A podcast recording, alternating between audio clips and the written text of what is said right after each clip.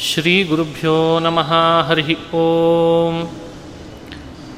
ಶುದ್ಧಾನಂದೋರು ಸಂವಿದ್ಯುತಿ ಬಲಬಹುಲೌದಾರ್ಯವೀರ್ಯಾದಿದೇಹಂ ಚಿಂತಾ ಸಂತಾಪಲೇಪೋದ್ಭವಮೃತಿಮುಖರಾಶೇಷದೋಷಾತಿದೂರಂ ಸದ್ಭಿರ್ವೈರಾಗ್ಯಭಕ್ತಿಶ್ರುತಿಮತಿನಿಯತಧ್ಯಾನಜಜ್ಞಾನಯೋಗಾತ್ गम्यं वंदे मुकुन्दाविधममलमलं ब्रह्मवेदान्तवेद्यम्। अभ्रमं भङ्गरहितम्, अजडं विमलं सदा। आनन्दतीर्थमतुलं भजे तापत्रयापहम्। कंसध्वंसि पदाम्भोजहंसक्तो संसक्तो हंसपुङ्गवः। ब्रह्मण्यगुरुराजाख्यो वर्तता मम मानसे। ಮೂಕೋಪಿ ಯತ್ಪ್ರಸಾದೇನ ಮುಕುಂದಶಯನಾಯತೆ ರಾಜರಾಜಾಯತೆ ರಿಕ್ತೋ ರಾಘವೇಂದ್ರಂ ತಮಾಶ್ರಯೇ. ಆಪಾದಮೌಲಿಪರ್ಯಂತಂ ಗುರುಣಾಮಾಕೃತಿಂ ಸ್ಮರೇತ್.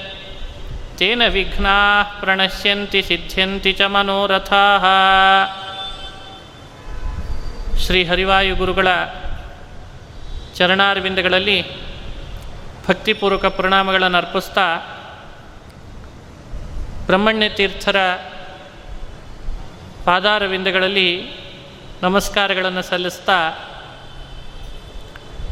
ಭಗವದ್ಗೀತೆಯ ಎರಡನೇ ಅಧ್ಯಾಯದ ಪ್ರಸಂಗ, ವೇದ ಶಾಸ್ತ್ರಗಳೇ ನಿಜವಾಗಲೂ ಸಂವಿಧಾನ?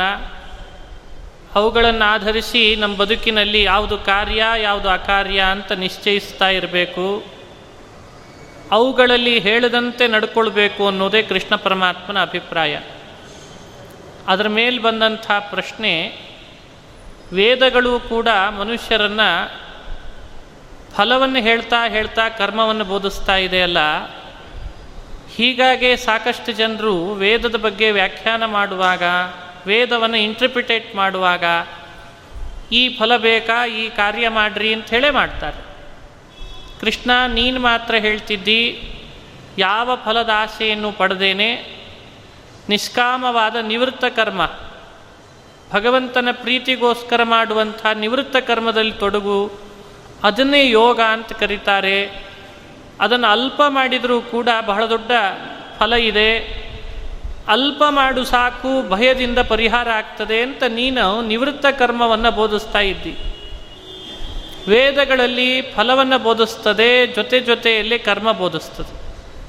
ಹಾಗಾದರೆ ವೇದದ ಅಭಿಪ್ರಾಯ ಏನು ಅಂತ ಕೃಷ್ಣ ಪರಮಾತ್ಮನಿಗೆ ಅರ್ಜುನನ ಪ್ರಶ್ನೆ. ಶ್ರೀಕೃಷ್ಣ ಅದನ್ನು ಉತ್ತರಿಸುವಾಗ ಈ ಮಾತುಗಳು ಬಂತು. ಯಾಮಿಮಾಂ ಪುಷ್ಪಿತಾಂ ವಾಚಂ ಪ್ರವದಂತ ವಿಪಶ್ಚಿತ ವೇದವಾದರತಾ ಪಾರ್ಥ ನಾಣ್ಯದಸ್ತಿ ಇತಿ ವಾದಿನಃ. ಶ್ರೀಕೃಷ್ಣ ಅಂದೇ ಮನಗಂಡಿದ್ದ. ಸರ್ವಜ್ಞ ಅವನಿಗೆಲ್ಲ ಗೊತ್ತಿದೆ. ಆದರೆ ಸಾರ್ವಕಾಲಿಕವಾಗಿ ಒಂದು ಗುಂಪು ವೇದವನ್ನು ತಪ್ಪಾಗಿ ಇಂಟರ್ಪ್ರಿಟೇಟ್ ಮಾಡಿಕೊಂಡೇ ಬದುಕು ನಡೆಸ್ತಿರ್ತದಂತೆ. ಅದು ಆಗೂ ಇದೆ, ಈಗೂ ಇರ್ತದೆ, ಮುಂದೂ ಇರ್ತದೆ. ಯಾಮಿಮಾಂ ಪುಷ್ಪಿತಾಂ ವಾಚಂ ಪ್ರವದಂತ್ಯವಿಪಶ್ಚಿತ ಅಂದ ಕೃಷ್ಣ.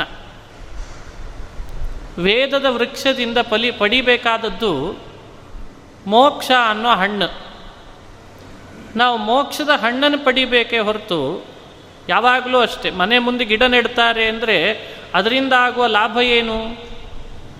ಹಣ್ಣಿನ ಅಪೇಕ್ಷೆಯಿಂದ ಇಟ್ಟಿರ್ತಾರೆ, ಹಣ್ಣು ಬಂದಾಗ ಅದು ಕೃತಾರ್ಥ.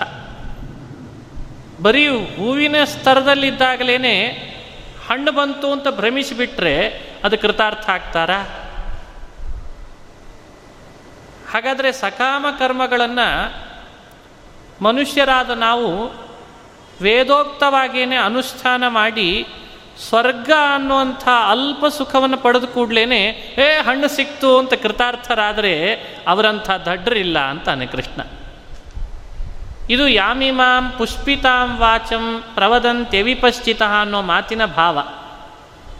ವೇದದ ವೃಕ್ಷದಿಂದ ಪಡಿಬೇಕಾದದ್ದು ಮೋಕ್ಷದ ಫಲನೋ?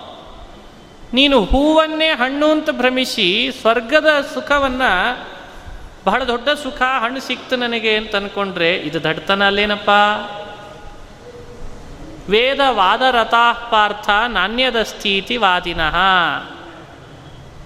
ವೇದ ಒಪ್ಪಿರ್ತಾರೆ ವೇದದ ಸಂಸ್ಕೃತ ಗೊತ್ತಿದ್ದರಿಂದ ಇಂಟರ್ಪ್ರಿಟೇಟೂ ಮಾಡ್ತಿರ್ತಾರೆ. ಹೇಗೆ ಮಾಡ್ತಿರ್ತಾರೆ ಅಂದರೆ ಇವತ್ತು ಅವರೆಲ್ಲರೂ ಮಾಡೋದು ಒಂದೇ ಥೇರಿಯಲ್ಲಿ. ನಿನಗೇನು ಬೇಕೀಗ ಅಂತ ಕೇಳ್ತಾರೆ. ನನಗೆ ಈ ಫಲ ಬೇಕು. ಹೌದಾ? ಈ ಯಜ್ಞ ಮಾಡಿಬಿಡು ಅಂತ. ಆ ಯಜ್ಞ ಮಾಡಿದ ಕೂಡಲೇ ಅದು ಸಿಕ್ತೋ ಇಲ್ಲೋ? ವೇದ ಕೃತಾರ್ಥ ಅಂತ. ನೋಡಿದ್ರೆ ವೇದ ಹೇಳದಂತೆ ಮಾಡಿದರೆ ಮುಗೀತಲ್ಲಿ ಮುಗೀತಲ್ಲಿ.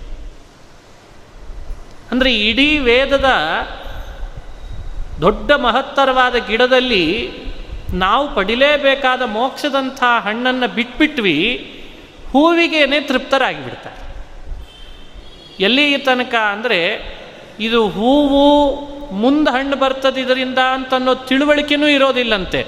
ವೇದದ ಭಾವವೇ ಇಷ್ಟು ಅಂತ ಅಲ್ಲಿಗೆ ತಂದು ಎಳೆದು ಕೂಡಿಸ್ಬಿಡ್ತಾರೆ. ವೇದ ಹೇಳಲಿಕ್ಕೆ ಹೊರಟದ್ದೇ ಇಷ್ಟು. ಎಷ್ಟು? ನಿನಗೆ ಬೇಕಾದ ಫಲ ಪಡ್ಕೊಳ್ಳಿಕ್ಕೆ ಇದೊಂದು ಯಂತ್ರ. ಉಪಯೋಗಿಸ್ಕೊ ಮುಗಿಸ್ಬಿಡು ಅಂಥವರನ್ನು ಕೃಷ್ಣ ಏನಂತ ಹೆಸರಿಟ್ಟು ಕೂಗಿದ ಅಂದರೆ ಅವರು ವೇದವಾದ ರಥರು ಅಂತ ಹೆಸರು ಕೊಟ್ಟ ಅವರಿಗೆ. ವೇದವಾದ ರಥರು ಇದು ಒಳ್ಳೆ ಪದ ಅಲ್ಲ, ಬೈಗಳ ಇದು. ನಮಗೇನೋ ನಮ್ಮ ನಮ್ಮ ಮನುಷ್ಯರ ಇವತ್ತು ಮಾತುಗಳನ್ನು ಕೇಳುವಾಗ ವೇದವಾದ ರಥರು ಅಂತ, ಇದು ಬಿರುದು ಕೊಟ್ಟಿದಾನೋ ಏನೋ ಅಂತ. ಯಾಕಂದರೆ ಎಷ್ಟೋ ಕಡೆಯಲ್ಲಿ ವೇದ ಮೂರ್ತಿ ಅಂತ ಕರಿತಿರ್ತಾರಲ್ಲ. ಹಾಗೇನೋ ಅನ್ಕೊಳ್ಬಾರ್ದು. ಭಗವದ್ಗೀತೆಯಲ್ಲಿ ವೇದವಾದರಥರು ಶಬ್ದಕ್ಕೆ ವೇದದ ಮೇಲ್ನೋಟದ ಅಭಿಪ್ರಾಯವನ್ನು ಮಾತ್ರ ಅಪ್ಲೈ ಮಾಡಿಕೊಳ್ಳುವವರಿಗೆ, ಸಾರುವವರಿಗೆ ವೇದವಾದರತರು ಅಂತ ಕರೀತಾರಂತೆ. ವೇದದ ಒಳಗಿಡಿದು ಅರ್ಥ ಮಾಡಿಕೊಳ್ಳಿಲ್ಲ, ವೇದದ ಮೇಲ್ನೋಟವನ್ನು ಇಟ್ಟುಕೊಂಡು ವ್ಯಾಖ್ಯಾನ ಮಾಡಿಬಿಟ್ರು. ಅವರನ್ನು ಕೃಷ್ಣ ನಿಂದಿಸುವ ಮಾತು, ಅವರಿಗೆ ಖಾರವಾಗಿ ಕೃಷ್ಣ ಹೇಳುವ ಮಾತು ಇದೆಲ್ಲ. ಅವರ ಸ್ವಭಾವ ಏನಾಗಿರ್ತದೆ, ಅವರ ಗುಂಪು ಏನಾಗಿರ್ತದೆ ಅಂದರೆ ಕಾಮಾತ್ಮಾನಃ ಸ್ವರ್ಗಪರಾಹ, ಜನ್ಮ ಕರ್ಮ ಫಲಪ್ರದಾಂ, ಕ್ರಿಯಾ ವಿಶೇಷ ಬಹುಲಾಂ, ಭೋಗೈಶ್ವರ್ಯ ಗತಿಂ ಪ್ರತಿ ಅಂತಂತಾರೆ. ವೇದಗಳು ಮೇಲ್ಮೇಲ್ ನೋಟಕ್ಕೆ ಅರ್ಥ ಮಾಡ್ಕೊಳ್ಳಿಕ್ಕೆ ಹೋಗಿರ್ತಾರಲ್ಲ, ಅವರಿಗೆ ಹಾಗೆ ಅರ್ಥ ತೆರೆದಿಡ್ತದದು ಏನು? ಪುತ್ರಾಪೇಕ್ಷೆಯಿಂದ ಬಂದಿದೆ ಅಂತಾದರೆ ಪುತ್ರಕಾಮೇಷ್ಟಿ ಮಾಡಿಬಿಡು ಆಗ್ತದೆ ಅಂತ ಹೇಳ್ತದೆ. ಈತ ಪುತ್ರಕಾಮೇಷ್ಠಿ ಮಾಡ್ತಾನೆ. ಯಾಕೆ? ಪುತ್ರಾಪೇಕ್ಷೆ ಇರ್ತದೆ ಅಷ್ಟೇ. ಮತ್ತೊಂದೇನೋ ಸಮಸ್ಯೆ ಉಂಟಾಯಿತು. ಮತ್ತೆ ವೇದದ ಬಳಿಗೆ ಬಂದಾಗ, ಓ, ವೇದ ಅದು ಇನ್ನೊಂದು ಹೇಳ್ತದೆ. ಅದನ್ನು ಮಾಡ್ತಾನೆ. ಅದರಲ್ಲಿ ಮುಗಿತು. ಕೃತಾರ್ಥನಾಗ್ತಾನೆ. ಅಂದರೆ ಇವರೆಲ್ಲರೂ ಹೇಗೆ ಎಂದದಕ್ಕೆ ಕೃಷ್ಣ ಅಂದ, ಕಾಮಾತ್ಮಾನಃ ಸ್ವರ್ಗಪರಾಹ. ಹೀಗೆ ವೇದವನ್ನು ಇಂಟರ್ಪ್ರಿಟೇಟ್ ಮಾಡಿ, ಅದರ ಅರ್ಥವನ್ನು ಆಪಾತತಃ ಕಂಡುಕೊಂಡವರಿಗೆ ಎಲ್ಲಿ ತನಕ ಹೋಗ್ಬೋದು ಮೇಲಿನ ಲೋಕಗಳಲ್ಲಿ ಅಂದರೆ ಸ್ವರ್ಗದ ತನಕ ಹೋಗ್ತಾರಷ್ಟೆ. ಅಂದರೆ ಸಕಾಮ ಕರ್ಮಾನುಷ್ಠಾನವೇ ವೇದದ ಮುಖ್ಯಾರ್ಥ ಅಂತ ಅಭಿಪ್ರಾಯ ಪಡುವವರು ಸ್ವರ್ಗದವರೆಗೂ ಹೋಗಬಲ್ಲರು. ಸ್ವರ್ಗ ಮಾತ್ರ ಹೋಗೋವರಿಗೆ ಪುನಃ ಹುಟ್ಟಿದ್ದೇ ಇದೆ. ಅದನ್ನು ನೆನಪಿಟ್ಕೋಬೇಕು. ಅದಕ್ಕೆ ಸ್ವರ್ಗಪರಾಹ ಜನ್ಮ ಕರ್ಮ ಫಲಪ್ರದಾಮ್ ಅಂತಂತಾರೆ. ಶ್ರೀಕೃಷ್ಣ ಸಕಾಮ ಕರ್ಮವನ್ನು ಯಾವ ಮಾತಿನಲ್ಲಿ ನಿಂದಿಸ್ತಾ ಇದ್ದಾನೆ?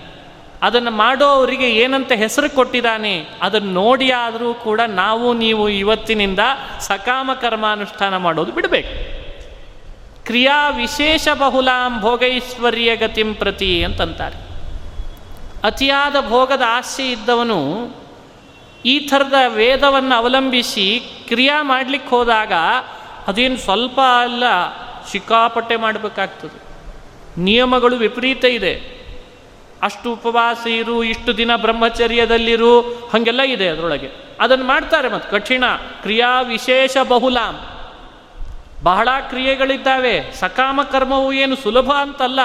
ಆದರೆ ವೇದಕ್ಕೆ ಇದೇ ಅರ್ಥ ಅಂತ ಮಾಡ್ಕೊಂಡು ಅದನ್ನೇ ಮಾಡ್ತಾರೆ. ಯಾಕೆ ಮಾಡ್ತಾರೆ ಅಂದರೆ ಭೋಗದ ಆಸೆ ಜಾಸ್ತಿ ಆಗಿರ್ತದೆ ಹೇಳ್ತಾರೆ, ಭೋಗೈಶ್ವರ್ಯ ಪ್ರಸಕ್ತಾನಾಂ ತಯಾ ಅಪಹೃತ ಚೇತಸಾಂ ವ್ಯವಸಾಯಾತ್ಮಿಕ ಬುದ್ಧಿ ಸಮಾಧೌ ನವಿಧೀಯತೆ ಅಂತ ಕೃಷ್ಣ. ನೀವು ಆ ಪದ್ಯಗಳನ್ನು ಕಣ್ಣಾಡಿಸ್ಬೇಕು, ಮನಸ್ಸಿಗೆ ತಂದುಕೊಳ್ಬೇಕು, ಯಾವ ಪದದಿಂದ ಕೃಷ್ಣ ಯಾರನ್ನು ಹೇಗೆ ನಿಂದಿಸ್ತಿದ್ದಾನೆ ಅಂತ ನಿಮ್ಮ ಅನುಸಂಧಾನಕ್ಕೆ ಬರಬೇಕು. ಹೇಗೆ ಮಾತನಾಡಿದ್ದಾನೆ ಕೃಷ್ಣ ಪರಮಾತ್ಮ? ವೇದಗಳು ಎಂದೂ ಸಕಾಮವನ್ನು ಬೋಧಿಸ್ಲಿಕ್ಕೆ ಹೊರಟದ್ದು ಅಲ್ಲಪ್ಪ. ಹಾಗೆ ಬೋಧಿಸೋದು ಅನ್ನೋ ಉದ್ದೇಶ ಅವಕ್ಕಿಲ್ಲ. ಅವಕ್ಕೇನಿದ್ರೂ ಆಂತರ್ಯ ಯಾವುದರಲ್ಲಿದೆ ವೇದಗಳಿಗೆ ಅಂದರೆ ಮೋಕ್ಷವನ್ನು ತಂದುಕೊಡ್ಬೇಕು. ಅದನ್ನು ತಂದು ಕೊಡಲಿಕ್ಕೆ ಯಾವುದನ್ನು ಬೋಧಿಸೋದ್ರಿಂದ, ಯಾವುದರಲ್ಲಿ ಮನುಷ್ಯರನ್ನು ಪ್ರವೃತ್ತಿಗೊಳಿಸೋದ್ರಿಂದ ಆಗ್ತದೋ, ಅದನ್ನೇ ಬೋಧಿಸೋ ಉದ್ದೇಶ ವೇದಗಳಿಗಿದೆ ಅಂತ ಅದನ್ನು ಬೋಧಿಸೋ ಉದ್ದೇಶವೇ ವೇದಗಳಿಗಿದೆ. ಅದು ಯಾವುದು? ಹಿಂದೆ ನಿನ್ನೆ ತಿಳಿಸಿದಂತೆ ನಿಷ್ಕಾಮವಾದ, ಭಗವಂತನ ಪ್ರೀತ್ಯರ್ಥವಾಗಿ ಮಾಡುವ, ವರ್ಣ ಆಶ್ರಮಗಳಿಗೆ ವಿಹಿತವಾದ ಆ ಏನು ಆಚರಣೆ ಇದೆ, ಆ ಧರ್ಮ ಏನಿದೆ, ಅದನ್ನು ಮನುಷ್ಯರಾದವರು ಅಳವಡಿಸ್ಕೊಳ್ಳಿ. ಅದಕ್ಕೆ ಹೆಸರು ಏನಾದರೂ ಕರೀರಿ. ಅದು ನಿಷ್ಕಾಮ ಆಗಿರಬೇಕು, ಹರಿಪ್ರೀತಿಕರ ಉದ್ದೇಶ ಇರಬೇಕು, ನಮಗೆ, ನಮ್ಮ ವರ್ಣಕ್ಕೆ, ನಮ್ಮ ಆಶ್ರಮಕ್ಕೆ ಅದು ವಿಹಿತ ಆಗಿರಬೇಕು, ಅದನ್ನು ಆಚರಣೆಗೆ ತರಬೇಕು ಅನ್ನೋದೇ ವೇದದ ಉದ್ದೇಶ. ಅದನ್ನೇ ಬೋಧಿಸ್ತದೆ ವೇದ. ಅದನ್ನೇ ಅಂತಾನೆ ಕೃಷ್ಣ. ತ್ರೈಗುಣ್ಯ ವಿಷಯ ವೇದಾಹ. ನಿಸ್ತ್ರೈಗುಣ್ಯೋ ಭವಾರ್ಜುನ, ನಿರ್ದ್ವಂದ್ವೋ ನಿತ್ಯ ಸತ್ವಸ್ಥ ನಿರ್ಯೋಗಕ್ಷೇಮ ಆತ್ಮವಾನ್ ಅಂತಂತ ಈ ಪದ್ಯ ಅಂತೂ ಬಹಳ ಜನರಿಗೆ ಅರ್ಥ ಮಾಡ್ಕೊಳ್ಳಿ ಕಠಿಣ ಆಗಿದೆ. ನಿಸ್ತ್ರೈಗುಣ್ಯೋ ಭವಾರ್ಜುನ ಅಂದ ಕೃಷ್ಣ. ಸಾಧಾರಣವಾಗಿ ನಿಸ್ತ್ರೈಗುಣ್ಯ ಅಂದರೆ ತ್ರಿಗುಣ ಅಂದರೆ ಸತ್ವರಜಸ್ತಮೋ ಗುಣಗಳಿಗೆ ಹೆಸರು. ಅರ್ಜುನ, ನೀನೇ ನಿಸ್ತ್ರೈಗುಣ್ಯನಾಗು ಅಂತ ಕೃಷ್ಣ ಹೇಳಿದಾನೆ ಅಂತ ವ್ಯಾಖ್ಯಾನ ಮಾಡ್ತಾರೆ. ಅದಕ್ಕೆ ಹೇಳಿದೆ, ಶ್ಲೋಕಗಳನ್ನು ಸಂಸ್ಕೃತ ಬರ್ತದೆ ಅಂತ ಇಂಟರ್ಪ್ರಿಟೇಟ್ ಬೇಡ. ಒಳಗಿನ ಎಸೆನ್ಸ್ ಭಾವಾರ್ಥ, ಅದರ ಕಡೆ ಗಮನ ಹರಿಸೋದು ಬಹಳ ಮುಖ್ಯ. ನಾನು ನಿಮಗೆ ಆಶ್ಚರ್ಯ, ಈ ಶ್ಲೋಕ ನಿಮಗೆ ಏನು ಅಂತ ಗೊತ್ತಾಗಲ್ಲ ಮೇಲ್ನೋಟಕ್ಕೆ. ವಾಸ್ತವಿಕ ಇದ್ರ ಭಾವಾರ್ಥ ನೋಡಿ. ನಿಸ್ತ್ರೈಗುಣ್ಯ ಅನ್ನೋ ಶಬ್ದಕ್ಕೆ ಮೋಕ್ಷ ಅಂತ ಅರ್ಥ. ಯಾಕೆ ಅಂದರೆ ಮುಕ್ತಿಯಲ್ಲಿ ಸತ್ವರಜಸ್ತಮೋ ಗುಣಗಳ ಸಂಪರ್ಕ ಇಲ್ಲ. ಅದಕ್ಕೆ ಅದನ್ನು ನಿಸ್ತ್ರೈಗುಣ್ಯ ಅಂತ ಕರೀತಾರೆ. ತ್ರಿಗುಣ ಇಲ್ಲದ ಜಾಗ. ಯಾವುದದು? ಮೋಕ್ಷ. ಪ್ರಕೃತಿ ಬಂಧನ, ಪ್ರಕೃತಿಯ ಸಂಪರ್ಕ ಇಲ್ಲ ಅಲ್ಲಿ. ಅಭಿಪ್ರಾಯ ಏನಿಲ್ಲ ಅಂದರೆ, ತ್ರೈಗುಣ್ಯ ವಿಷಯ ವೇದಾಹ. ಮೇಲ್ನೋಟಕ್ಕೆ ಸಕಾಮ ಕರ್ಮದ ಅಡಿಯಲ್ಲಿ ಬೋಧಿಸುವಂಥ ವೇದಗಳು ನಿಸ್ತ್ರೈಗುಣ್ಯೋ ಭವಾರ್ಜುನ. ನೀನದನ್ನು ಅನುಸಂಧಾನ ಮಾಡುವಾಗ ಮೇಲ್ನೋಟಕ್ಕೆ ಹೇಳಿದೆ ಅಷ್ಟೇ ಸಕಾಮ ಕರ್ಮದ ಬಗ್ಗೆ, ಮುಕ್ತಿಯನ್ನು ಹೇಳೋದೇ ವೇದದ ವಿಷಯ ಅಂತ ನೀನು ಅರ್ಥ ಮಾಡ್ಕೋ ಅಂತಂತಾನೆ ಕೃಷ್ಣ. ಸ್ವಲ್ಪ ಕಠಿಣವೇ ಇಲ್ಲ ಅಂತಲ್ಲ, ಆದರೆ ನಮ್ಮ ಅನುಸಂಧಾನಕ್ಕೆ ಬರಲಿ ಅಂತ ಹೇಳ್ತೀವಿ ನಿರ್ದ್ವಂದ್ವೋ ನಿತ್ಯ ಸತ್ವಸ್ಥಃ ನಿರ್ಯೋಗಕ್ಷೇಮ ಆತ್ಮವಾನ್ ಅಂತ ಅರ್ಜುನನಿಗೆ ವೇದಗಳು ಏನು ಹೇಳ್ತಾವೆ, ಯಾವ ಅಭಿಪ್ರಾಯದಲ್ಲಿ ನಮಗದನ್ನು ತಗೊಳ್ಬೇಕು, ಅದನ್ನೆಲ್ಲ ಕೃಷ್ಣ ಬಿಡಿಸಿ ಬಿಡಿಸಿ ತೋರಿಸ್ತಾ ಇದ್ದಾನೆ ಈ ಮಾತಿನಲ್ಲಿ. ಹೀಗಾಗಿ ವೇದಕ್ಕೂ ಶ್ರೀಕೃಷ್ಣ ಬೋಧಿಸಿದಂಥ ನಿಷ್ಕಾಮವಾದಂಥ ಯೋಗಕ್ಕೂ ವಿರೋಧ ಇಲ್ಲ. ವಿರೋಧ ಇದೆ ಅಂತ ಯಾವಾಗ ಅನ್ನಿಸ್ತದೆ? ವೇದವನ್ನು ಮೇಲ್ನೋಟಕ್ಕೆ ನೋಡಿದಾಗ ಅನ್ನಿಸ್ತದೆ. ಅದಕ್ಕೊಂದು ಉದಾಹರಣೆ ಕೊಡ್ತಾರೆ. ಶಾಸ್ತ್ರಗಳಲ್ಲಿ ಒಂದು ಉದಾಹರಣೆ. ಸಾಕಷ್ಟು ಜನರಲ್ಲಿ ಇದು ಗಮನಕ್ಕೆ ಬರ್ತದೆ. ಮಕ್ಕಳಿಗೆ ರೋಗ ಬಂದಿರ್ತದೆ. ಬಂದಿದೆ ರೋಗ ಅಂದಮೇಲೆ ಔಷಧಿ ಹಾಕಬೇಕು ತಾಯಿ. ಆ ತಾಯಿ ಔಷಧಿ ಹಾಕ್ಲಿಕ್ಕೆ ಹೋಗುವಾಗ ಅದು ಬಾಯಿ ತೆಗಿಯಲ್ಲ. ಯಾಕೆ ಔಷಧಿ ಕೈ ಇದೆ ಅಂತ ಅದಕ್ಕೆ ಗೊತ್ತು. ಔಷಧಿ ಕೈ ಇದೆ ಅಂತ ಗೊತ್ತು, ಬಾಯಿ ತೆಗಿಯಲ್ಲ ಅಂತ ತಾಯಿಗೂ ಗೊತ್ತಾಗ್ತದೆ. ಅದು ತೆಗಿಯಲ್ಲ, ಅದಕ್ಕೇನು ಉಪಾಯ ಮಾಡ್ತಾಳೆ ತಾಯಿ? ಸರಳೋಪಾಯ ಅಂದರೆ ಒಂದು ಬೆಲ್ಲದ ನೀರೋ, ಸಕ್ಕರೆ ನೀರೋ ಹಾಕ್ಲಿಕ್ಕೆ ಶುರು ಮಾಡ್ತಾಳೆ ಮೊದಲು. ಬಾಯಿ ತೆಗಿಲಿಕ್ಕಷ್ಟೇ ಅದು. ಅದು ರೋಗ ಹೋಗ್ಲಿಕ್ಕಲ್ಲ. ಬಾಯಿ ತೆಗಿಲಿಕ್ಕೆ ನೀನು ಬೆಲ್ಲದ ನೀರು ಹಾಕ್ತೇನೆ, ಸಕ್ಕರೆ ನೀರು ಹಾಕ್ತೇನೆ ಅಂತ ಕರಿತಾಳೆ. ಹಾಕ್ತಾಳೆ.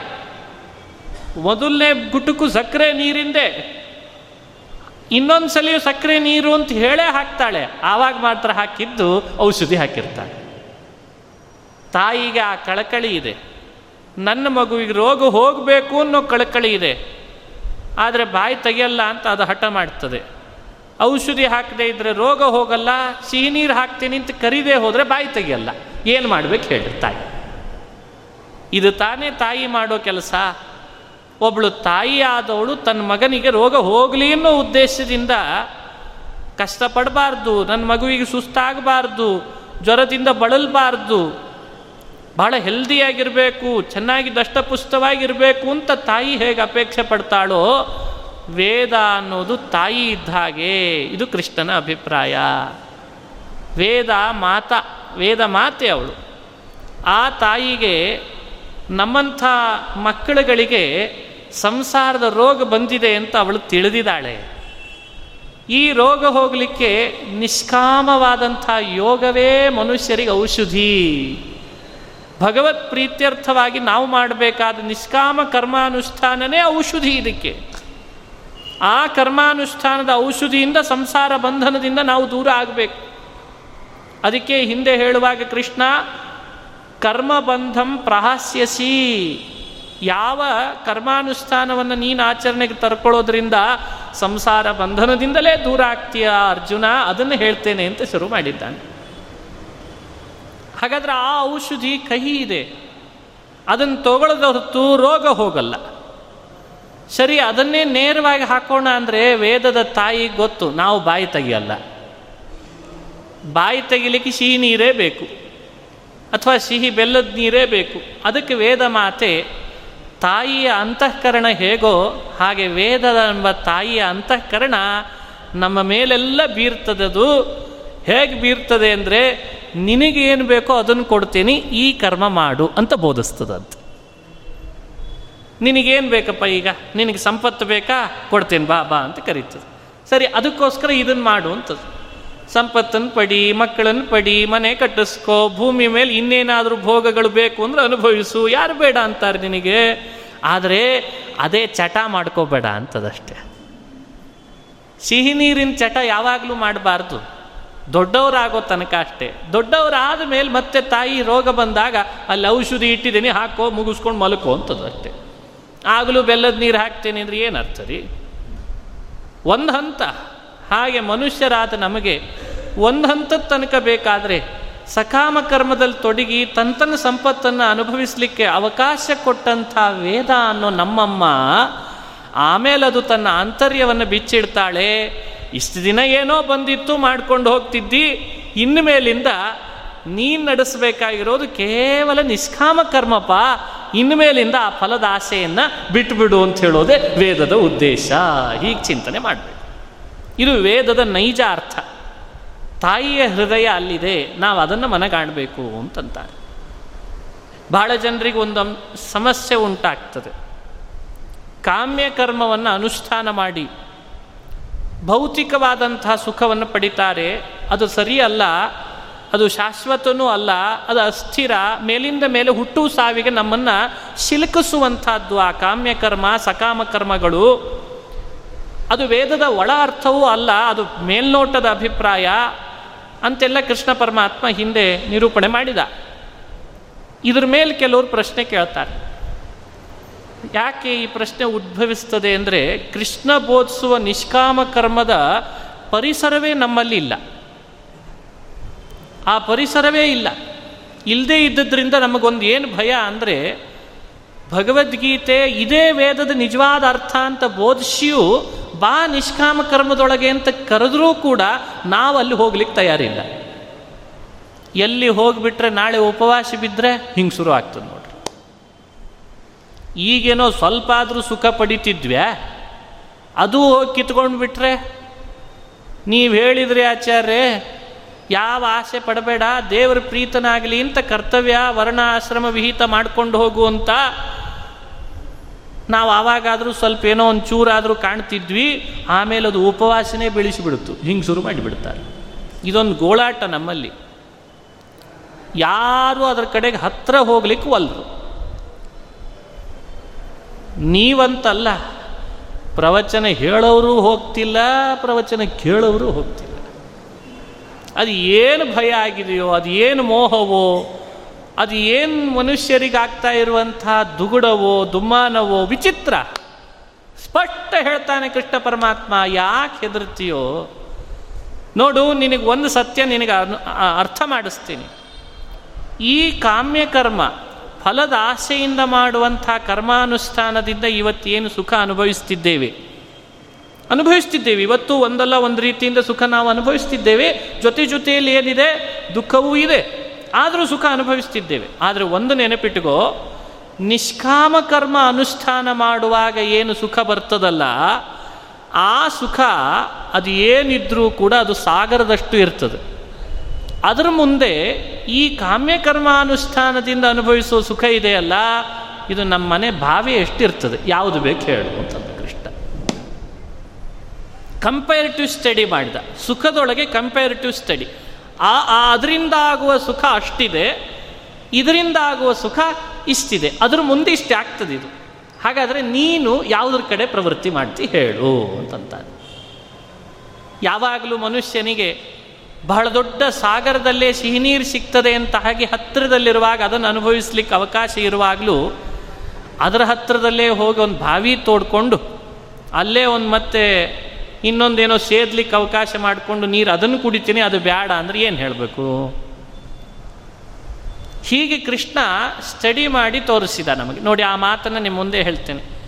ಯಾವಾನ್ ಅರ್ಥ ಉದಪಾನೆ ಸರ್ವತಃ ಸಂಪ್ಲುತೋದಕೆ ತಾವಾನ್ ಸರ್ವೇಷು ವೇದೇಶು ಬ್ರಾಹ್ಮಣಸ್ಯ ವಿಜಾನತಃ ಅಂತ ಒಂದು ಮಾತು. ತಾವಾನ್ ಸರ್ವೇಷು ವೇದೇಶು ಬ್ರಾಹ್ಮಣಸ್ಯ ವಿಜಾನತ, ಎಂಥ ಅದ್ಭುತವಾದ ಮಾತು. ವೇದಗಳನ್ನು ಸರಿಯಾದ ರೀತಿಯಲ್ಲಿ ಅನುಸಂಧಾನ ಮಾಡಿ, ನಿಷ್ಕಾಮವಾದ ಕರ್ಮಾನುಷ್ಠಾನ ಮಾಡಲಿಕ್ಕೆ ಹೋದ ಅಂತಾದರೆ, ಯಾವಾನ್ ಅರ್ಥ ಉದಪಾನೆ ಸರ್ವತ ಸಂಪ್ಲುತೋದಕೆ. ಸಂಪ್ಲುತೋದಕ ಅಂದರೆ ಸುತ್ತಲೂ ನೀರು ಸೇರಿಸಿದಂಥ ಬಹಳ ದೊಡ್ಡ ಕಡಲು. ಎಲ್ಲೇ ನೀರು ಬಂದರೂ ಹೋಗಿ ಅಲ್ಲೇ ಜಮಾವಣೆ ಆಗ್ತಿರ್ತದಲ್ಲ, ಅದಕ್ಕೆ ಸರ್ವತ ಸಂಪ್ಲುತೋದಕ ಅಂತ ಕರೀತಾರೆ. ಎಲ್ಲೆಲ್ಲೆಲ್ಲೆಲ್ಲಿ ನೀರು ಬಂದು ಬಂದು ಬಂದು ಹೋಗಿ ಸೇರ್ತಿರ್ತದಲ್ಲ, ಒಂದೆಡೆಯಲ್ಲಿ ಕೆರೆನೋ, ಬಹಳ ದೊಡ್ಡ ಟ್ಯಾಂಕೋ ಸೇರ್ತಿರ್ತದೆ. ಅದು ಸರ್ವತ ಸಂಪ್ಲುತೋದಕ್ಕೆ ಆ ನೀರಿನಲ್ಲಿ ಸುಖ ಇದೆ. ಅದು ಬಿಟ್ಟು ಉದಪಾನೆ ಬಾವಿ ಸಣ್ಣ ಸಣ್ಣ ನೀರು ಅದರದಿಂದ ಸುಖ ಆಗ್ತದೆ ಅಂತಂದ್ರೆ ಏನು ಹೇಳಬೇಕು ಹೇಳಿ. ಅಭಿಪ್ರಾಯ ಮನುಷ್ಯನಿಗೆ ಅನುಸಂಧಾನಕ್ಕೆ ಬರಬೇಕಾದದ್ದು ಇದೆ. ನಿಷ್ಕಾಮ ಕರ್ಮದಲ್ಲಿ ನಮ್ಮನ್ನು ನಾವು ತೊಡಗಿಸ್ಕೊಂಡ್ರೆ ಬಹಳ ದೊಡ್ಡ ಸುಖ ಇದೆ, ಬಹಳ ದೊಡ್ಡ ಅನುಭವಕ್ಕೆ ಆನಂದ ಇದೆ. ಆ ಸುಖದ ಮುಂದೆ ಈ ಸುಖ ಬಹಳ ಅಲ್ಪ ಇದೆ ಅಂತಂತಾನೆ ಕೃಷ್ಣ ಪರಮಾತ್ಮ. ಇದನ್ನು ನೋಡಿ ಆದರೂ ನೀನು ಕೂಪೋದಕ್ಕಿಂತ ಜಲಾಶಯದ ಉದಕ ಯಾವಾಗಲೂ ಮನುಷ್ಯ ಹೇಗೆ ಶ್ರೇಷ್ಠ ಅಂತ ಗಮನಿಸ್ತಾನೋ, ಹಾಗೆ ನಾವು ಈಗ ಅನುಭವಿಸ್ತಾ ಇರುವ ಸಕಾಮ ಕರ್ಮದ ಸುಖ ಕೂಪೋದಕದ ಸುಖ. ಅಲ್ಲಿರುವಂತಹ ಸುಖ, ಅದು ಬಹಳ ದೊಡ್ಡ ಜಲಾಶಯದ ಸುಖ. ಅದನ್ನು ಇದನ್ನು ಕಂಪೇರ್ ಮಾಡಿ, ನಾವು ಮನುಷ್ಯರಾದವ್ರು ಪಡಿಬೇಕಾದದ್ದು ಸುಖ. ಅದು ಇದರಿಂದ ಬರ್ತದಂದ್ರೆ ಇದರಿಂದ ಸರಿ, ಅದರಿಂದ ಬರ್ತದಂದ್ರೆ ಅದರಿಂದ ಸರಿ ಅನ್ನೋ ಧೋರಣೆ ಬೇಡ ಅಂತಂತಾನೆ ಕೃಷ್ಣ. ಇದರಿಂದ ಬರೋದು ಅಲ್ಪ, ಅದರಿಂದ ಬರೋದು ಬಹಳ. ಯಾವುದನ್ನು ಗಮನಿಸ್ತಿ ಹೇಳು ಅಂತ ಕೃಷ್ಣ ಇದು ಈ ಮಾತಿನ ಅಭಿಪ್ರಾಯ ನಾವು ಚಿಂತನೆ ಮಾಡಬೇಕಾದದ್ದು. ಇನ್ನು ಮುಂದಿನ ಮಾತಿನಲ್ಲಿ ಕೃಷ್ಣ ಹೇಳುವಂತೆ ಸಾಕಷ್ಟು ಜನರಿಗೆ ಈ ಶ್ಲೋಕ ಬಂದದ್ದೇ ತಮ್ಮ ತಮ್ಮ ಮೂಗಿನ ನೇರಕ್ಕೆ ಅರ್ಥ ಮಾಡ್ಕೊಳ್ಳೋ ಹಾಗಾಗಿಬಿಟ್ಟಿದೆ ಇತ್ತೀಚೆಗಂತೂ. ಆದರೆ ನಾವು ನೀವು ಆ ರೀತಿ ದಾರಿಗೆ ಹೋಗಬಾರ್ದು.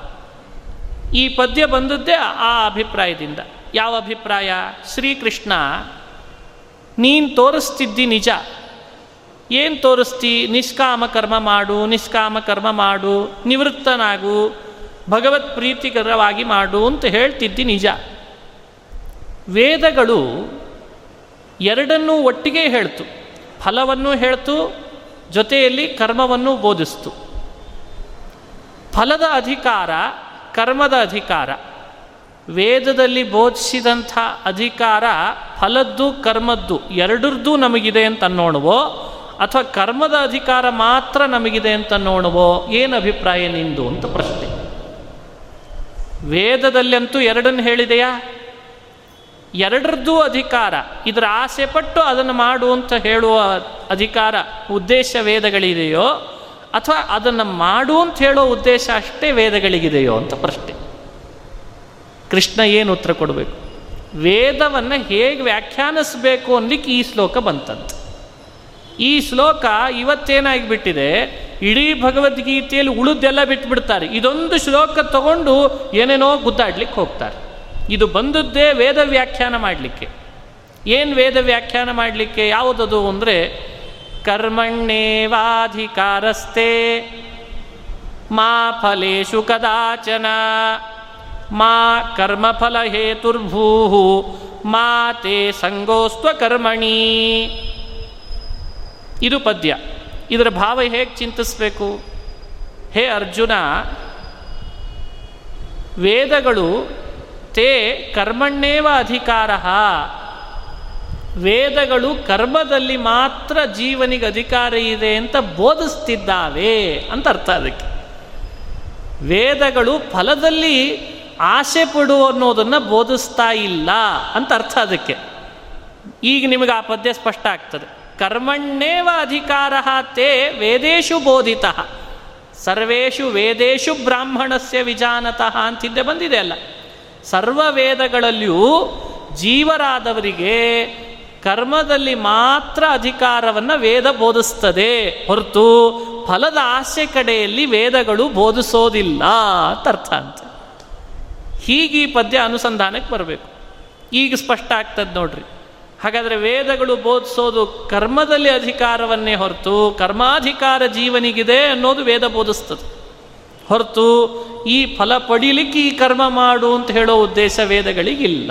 ನೋಡಿ, ಹೀಗೆ ನೋಡಿ ಈಗ ಕರ್ಮಣ್ಣೇವಾಧಿಕಾರಸ್ಥೇ ಅಲ್ಲಿಗೆ ಅಭಿಪ್ರಾಯ ಸ್ಪಷ್ಟ ಆಯಿತು. ಮಾ ಫಲೇಶು ಕದಾಚನ ಫಲೇಶು ಕದಾಚನ ಮಾ. ಅಂದರೆ ವೇದಗಳಿಗೆ ಜೀವನನ್ನ ಫಲದ ಆಸೆ ಪಡು ಅಂತ ಹೇಳೋ ಉದ್ದೇಶ ವೇದಗಳಿಗೆ ಇಲ್ಲ. ಹಿಂಗೆ ಅರ್ಥ ಅದಕ್ಕೆ. ಎಲ್ಲರೂ ಏನು ಮಾಡಿಬಿಟ್ರು, ಈ ಶ್ಲೋಕ ತಗೊಂಡು ಎಲ್ಲರನ್ನೂ ಬೋಧನೆ ಮಾಡ್ಲಿಕ್ಕೆ ಶುರು ಮಾಡ್ಯಾರ. ಎಲ್ಲೋ ಒಂದು ಕಡೆ ಏನೋ ಪ್ರಸಂಗ ಬಂದಿರ್ತದೆ, ಆವಾಗ ಅವನ ಕರ್, ಏ ಕರ್ಮಣ್ಯೇವಾಧಿಕಾರಸ್ಥೆ ಅಂತ ಅವನಿಗೆ ಹೇಳ್ತಾರೆ ಅಂದರೆ ಅಪೂರ್ಣ ಅರ್ಥ ಆಗ್ತದಲ್ವಾ? ಸುಮ್ ಸುಮ್ಮನೆ ಕೃಷ್ಣ, ಏ ಫಲದ ಆಸೆ ಪಡಬೇಡ, ಕರ್ಮದಲ್ಲಿ ಮಾತ್ರ ನಿನಗೆ ಅಧಿಕಾರ ಅಂತ ಕೃಷ್ಣ ಹೇಳಲಿಕ್ಕೆ ಹೊರಟಿದ್ದಾನೆ. ಅದು ಅಪೂರ್ಣ ಅನಿಸೋದಿಲ್ಲ. ಯಾಕ್ರಿ ಪರಮಾತ್ಮ ಫಲದ ಆಸೆ ಪಡಬೇಡ ಫಲದ ಆಸೆ ಪಡಬೇಡ ಅಂತ ಹೇಳಿ ನಮ್ಮಂಥವರನ್ನ ಬರೀ ದುಡಿಸ್ಕೊಂಡು ದುಡಿಸ್ಕೊಂಡು ದುಡಿಸ್ಕೊಂಡು ಕೂಲಿ ಆಳುಗಳನ್ನು ಮಾಡ್ಕೊಳ್ಳಿಕ್ಕೆ ಹೊರಟಿದ್ದಾನೆ ಅನ್ಕೊಂಡಿರ? ಏನು? ಅವನಿಗೆ ಏನದ ರೀ ನಮ್ಮಿಂದ? ಆ ಅಭಿಪ್ರಾಯದಲ್ಲಿ ಅವನು ಆಡಲೇ ಇಲ್ಲ. ಫಲದ ಆಸೆ ಪಡಬೇಡ ಅಂದರೆ ನಿಷಿದ್ಧವಾದ, ಐಹಿಕವಾದ, ಅಶಾಶ್ವತವಾದ ಫಲದ ಕಡೆಗೆ ಗಮನ ಹರಿಸಿ ಕರ್ಮವನ್ನು ಮಾಡೋ ಕಾಯಕವನ್ನು ಬೆಳೆಸ್ಕೊಳ್ಬೇಡ. ಇದು ವೇದದ ಅಭಿಪ್ರಾಯ ಅಲ್ಲ ಅಂತ ಕೃಷ್ಣ ಬೋಧಿಸ್ಲಿಕ್ಕೆ ಹೊರಟಿದ್ದಾನೆ ನಿನ್ನ ಕಾಯಕವನ್ನು ನೀನು ರೂಪಿಸ್ಕೊಳ್ಳುವಾಗ ಇಲ್ಲಿರುವ ಯಾವುದೋ ಸಣ್ಣ ಪುಟ್ಟ ಫಲಗಳ ಕಡೆ ಗಮನ ಹರಿಸಿ ಯಾಕೆ ಕಾಯಕ ರೂಪಿಸ್ಕೋತಿ? ರೂಪಿಸ್ಕೋ. ಯಾವುದನ್ನ ಅಂದರೆ ಮೋಕ್ಷದಂಥ ದೊಡ್ಡ ಫಲ. ಮೋಕ್ಷದಂಥ ದೊಡ್ಡ ಫಲ ಇಟ್ಕೋ ಮನಸ್ಸಿನಲ್ಲಿ ಜ್ಞಾನದಂಥ ಫಲ ಇಟ್ಕೋ. ಭಗವಂತನ ಪ್ರೀತಿ ಅನ್ನುವಂಥ ಫಲದ ಆಸೆಯನ್ನು ಇಟ್ಕೋ. ಯಾರು ಹೇಳಿದ್ದಾರೆ ಅದು ಬೇಡ ಅಂತ? ಅದಕ್ಕೆ ನೋಡ್ರಿ, ಮಿಸ್ಗೈಡ್ ಮಾಡ್ತಾರೆ. ಫಲದ ಆಸೆ ಬೇಡ ಅನ್ನೋ ಶಬ್ದದಿಂದ ಯಾವ ಫಲದ ಆಸೆನೂ ಬೇಡ ಅನ್ನೋದು ಕೃಷ್ಣನ ಅಭಿಪ್ರಾಯ ಅಲ್ಲ. ಇದನ್ನು ಕ್ಲಿಯರ್ ಮಾಡದೆ ಹೋದರೆ ಈ ಮಾತು ನಮಗೆ ಮತ್ತೆ ಗೊಂದಲಕ್ಕೀಡಾಗ್ತದೆ. ಫಲಗಳಲ್ಲಿ ಎರಡು ರೀತಿ. ನಿಷಿದ್ಧ ಫಲ, ಅನಿಷಿದ್ಧ ಫಲ ಅಂತ. ನಿಷಿದ್ಧ ಫಲಗಳು ಸಿಕ್ಕಾಪಟ್ಟೆ ಇದ್ದುದರಿಂದ ಅದನ್ನು ಪಟ್ಟಿ ಮಾಡಲಿಕ್ಕೆ ಬೇಡ ಅನಿಷಿದ್ಧ ಫಲ ಸ್ವಲ್ಪ ಇರೋಣದ್ರಿಂದ ಅದನ್ನು ಬಾಯಲ್ಲಿ ಹೇಳಿಬಿಡ್ತೇನೆ. ಉಳಿದು ಅದಕ್ಕೆ ಬೇಡ ಅಂತ ಆದದ್ದೆಲ್ಲ ನಿಷಿದ್ಧನೇ ನೆನಪಿಟ್ಕೊಂಡ್ಬಿಡ್ರಿ. ಇಷ್ಟಿಟ್ಕೊಂಡ್ರೆ ಸಾಕು. ಯಾವುದು ಅನಿಷಿದ್ಧ ಫಲ, ಅದನ್ನು ಬಯಸಿದರೆ ತಪ್ಪಲ್ಲ. ದೇವರ ಪ್ರೀತಿ, ಅದು ಅನಿಷಿದ್ಧ ಫಲ. ನಮ್ಮ ನಮ್ಮ ಸ್ವರೂಪದ ಆನಂದದ ಅಭಿವ್ಯಕ್ತಿ, ಅದು ಅನಿಷಿದ್ಧದ ಫಲ. ದೇವರಲ್ಲಿ ಭಕ್ತಿಯ ಅಭಿವೃದ್ಧಿ, ಅದು ಅನಿಷಿದ್ಧ ನಮಗೆ ಸಂಸಾರದಲ್ಲಿ ವೈರಾಗ್ಯ ಬರಲಿ, ಸ್ವಾಮಿ ನಮಗೆ ವೈರಾಗ್ಯ ಕೊಡು ಅಂತ ದೇವರನ್ನು ಕೇಳ್ಕೊಳ್ಳೋದಿದೆಯಲ್ಲ, ಅದು ಅನಿಷಿದ್ಧ ಸಾತ್ವಿಕವಾದ ಜ್ಞಾನ ಕೊಡು. ಸರಿಯಾದ ಮಾರ್ಗದಲ್ಲಿ ನಮ್ಮನ್ನು ನಡೆಸುವಂತೆ ಮಾಡು.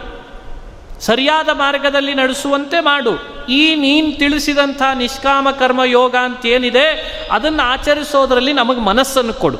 ಅದನ್ನು ಆಚರಿಸ್ಲಿಕ್ಕೆ ಶಕ್ತಿ ಕೊಡು.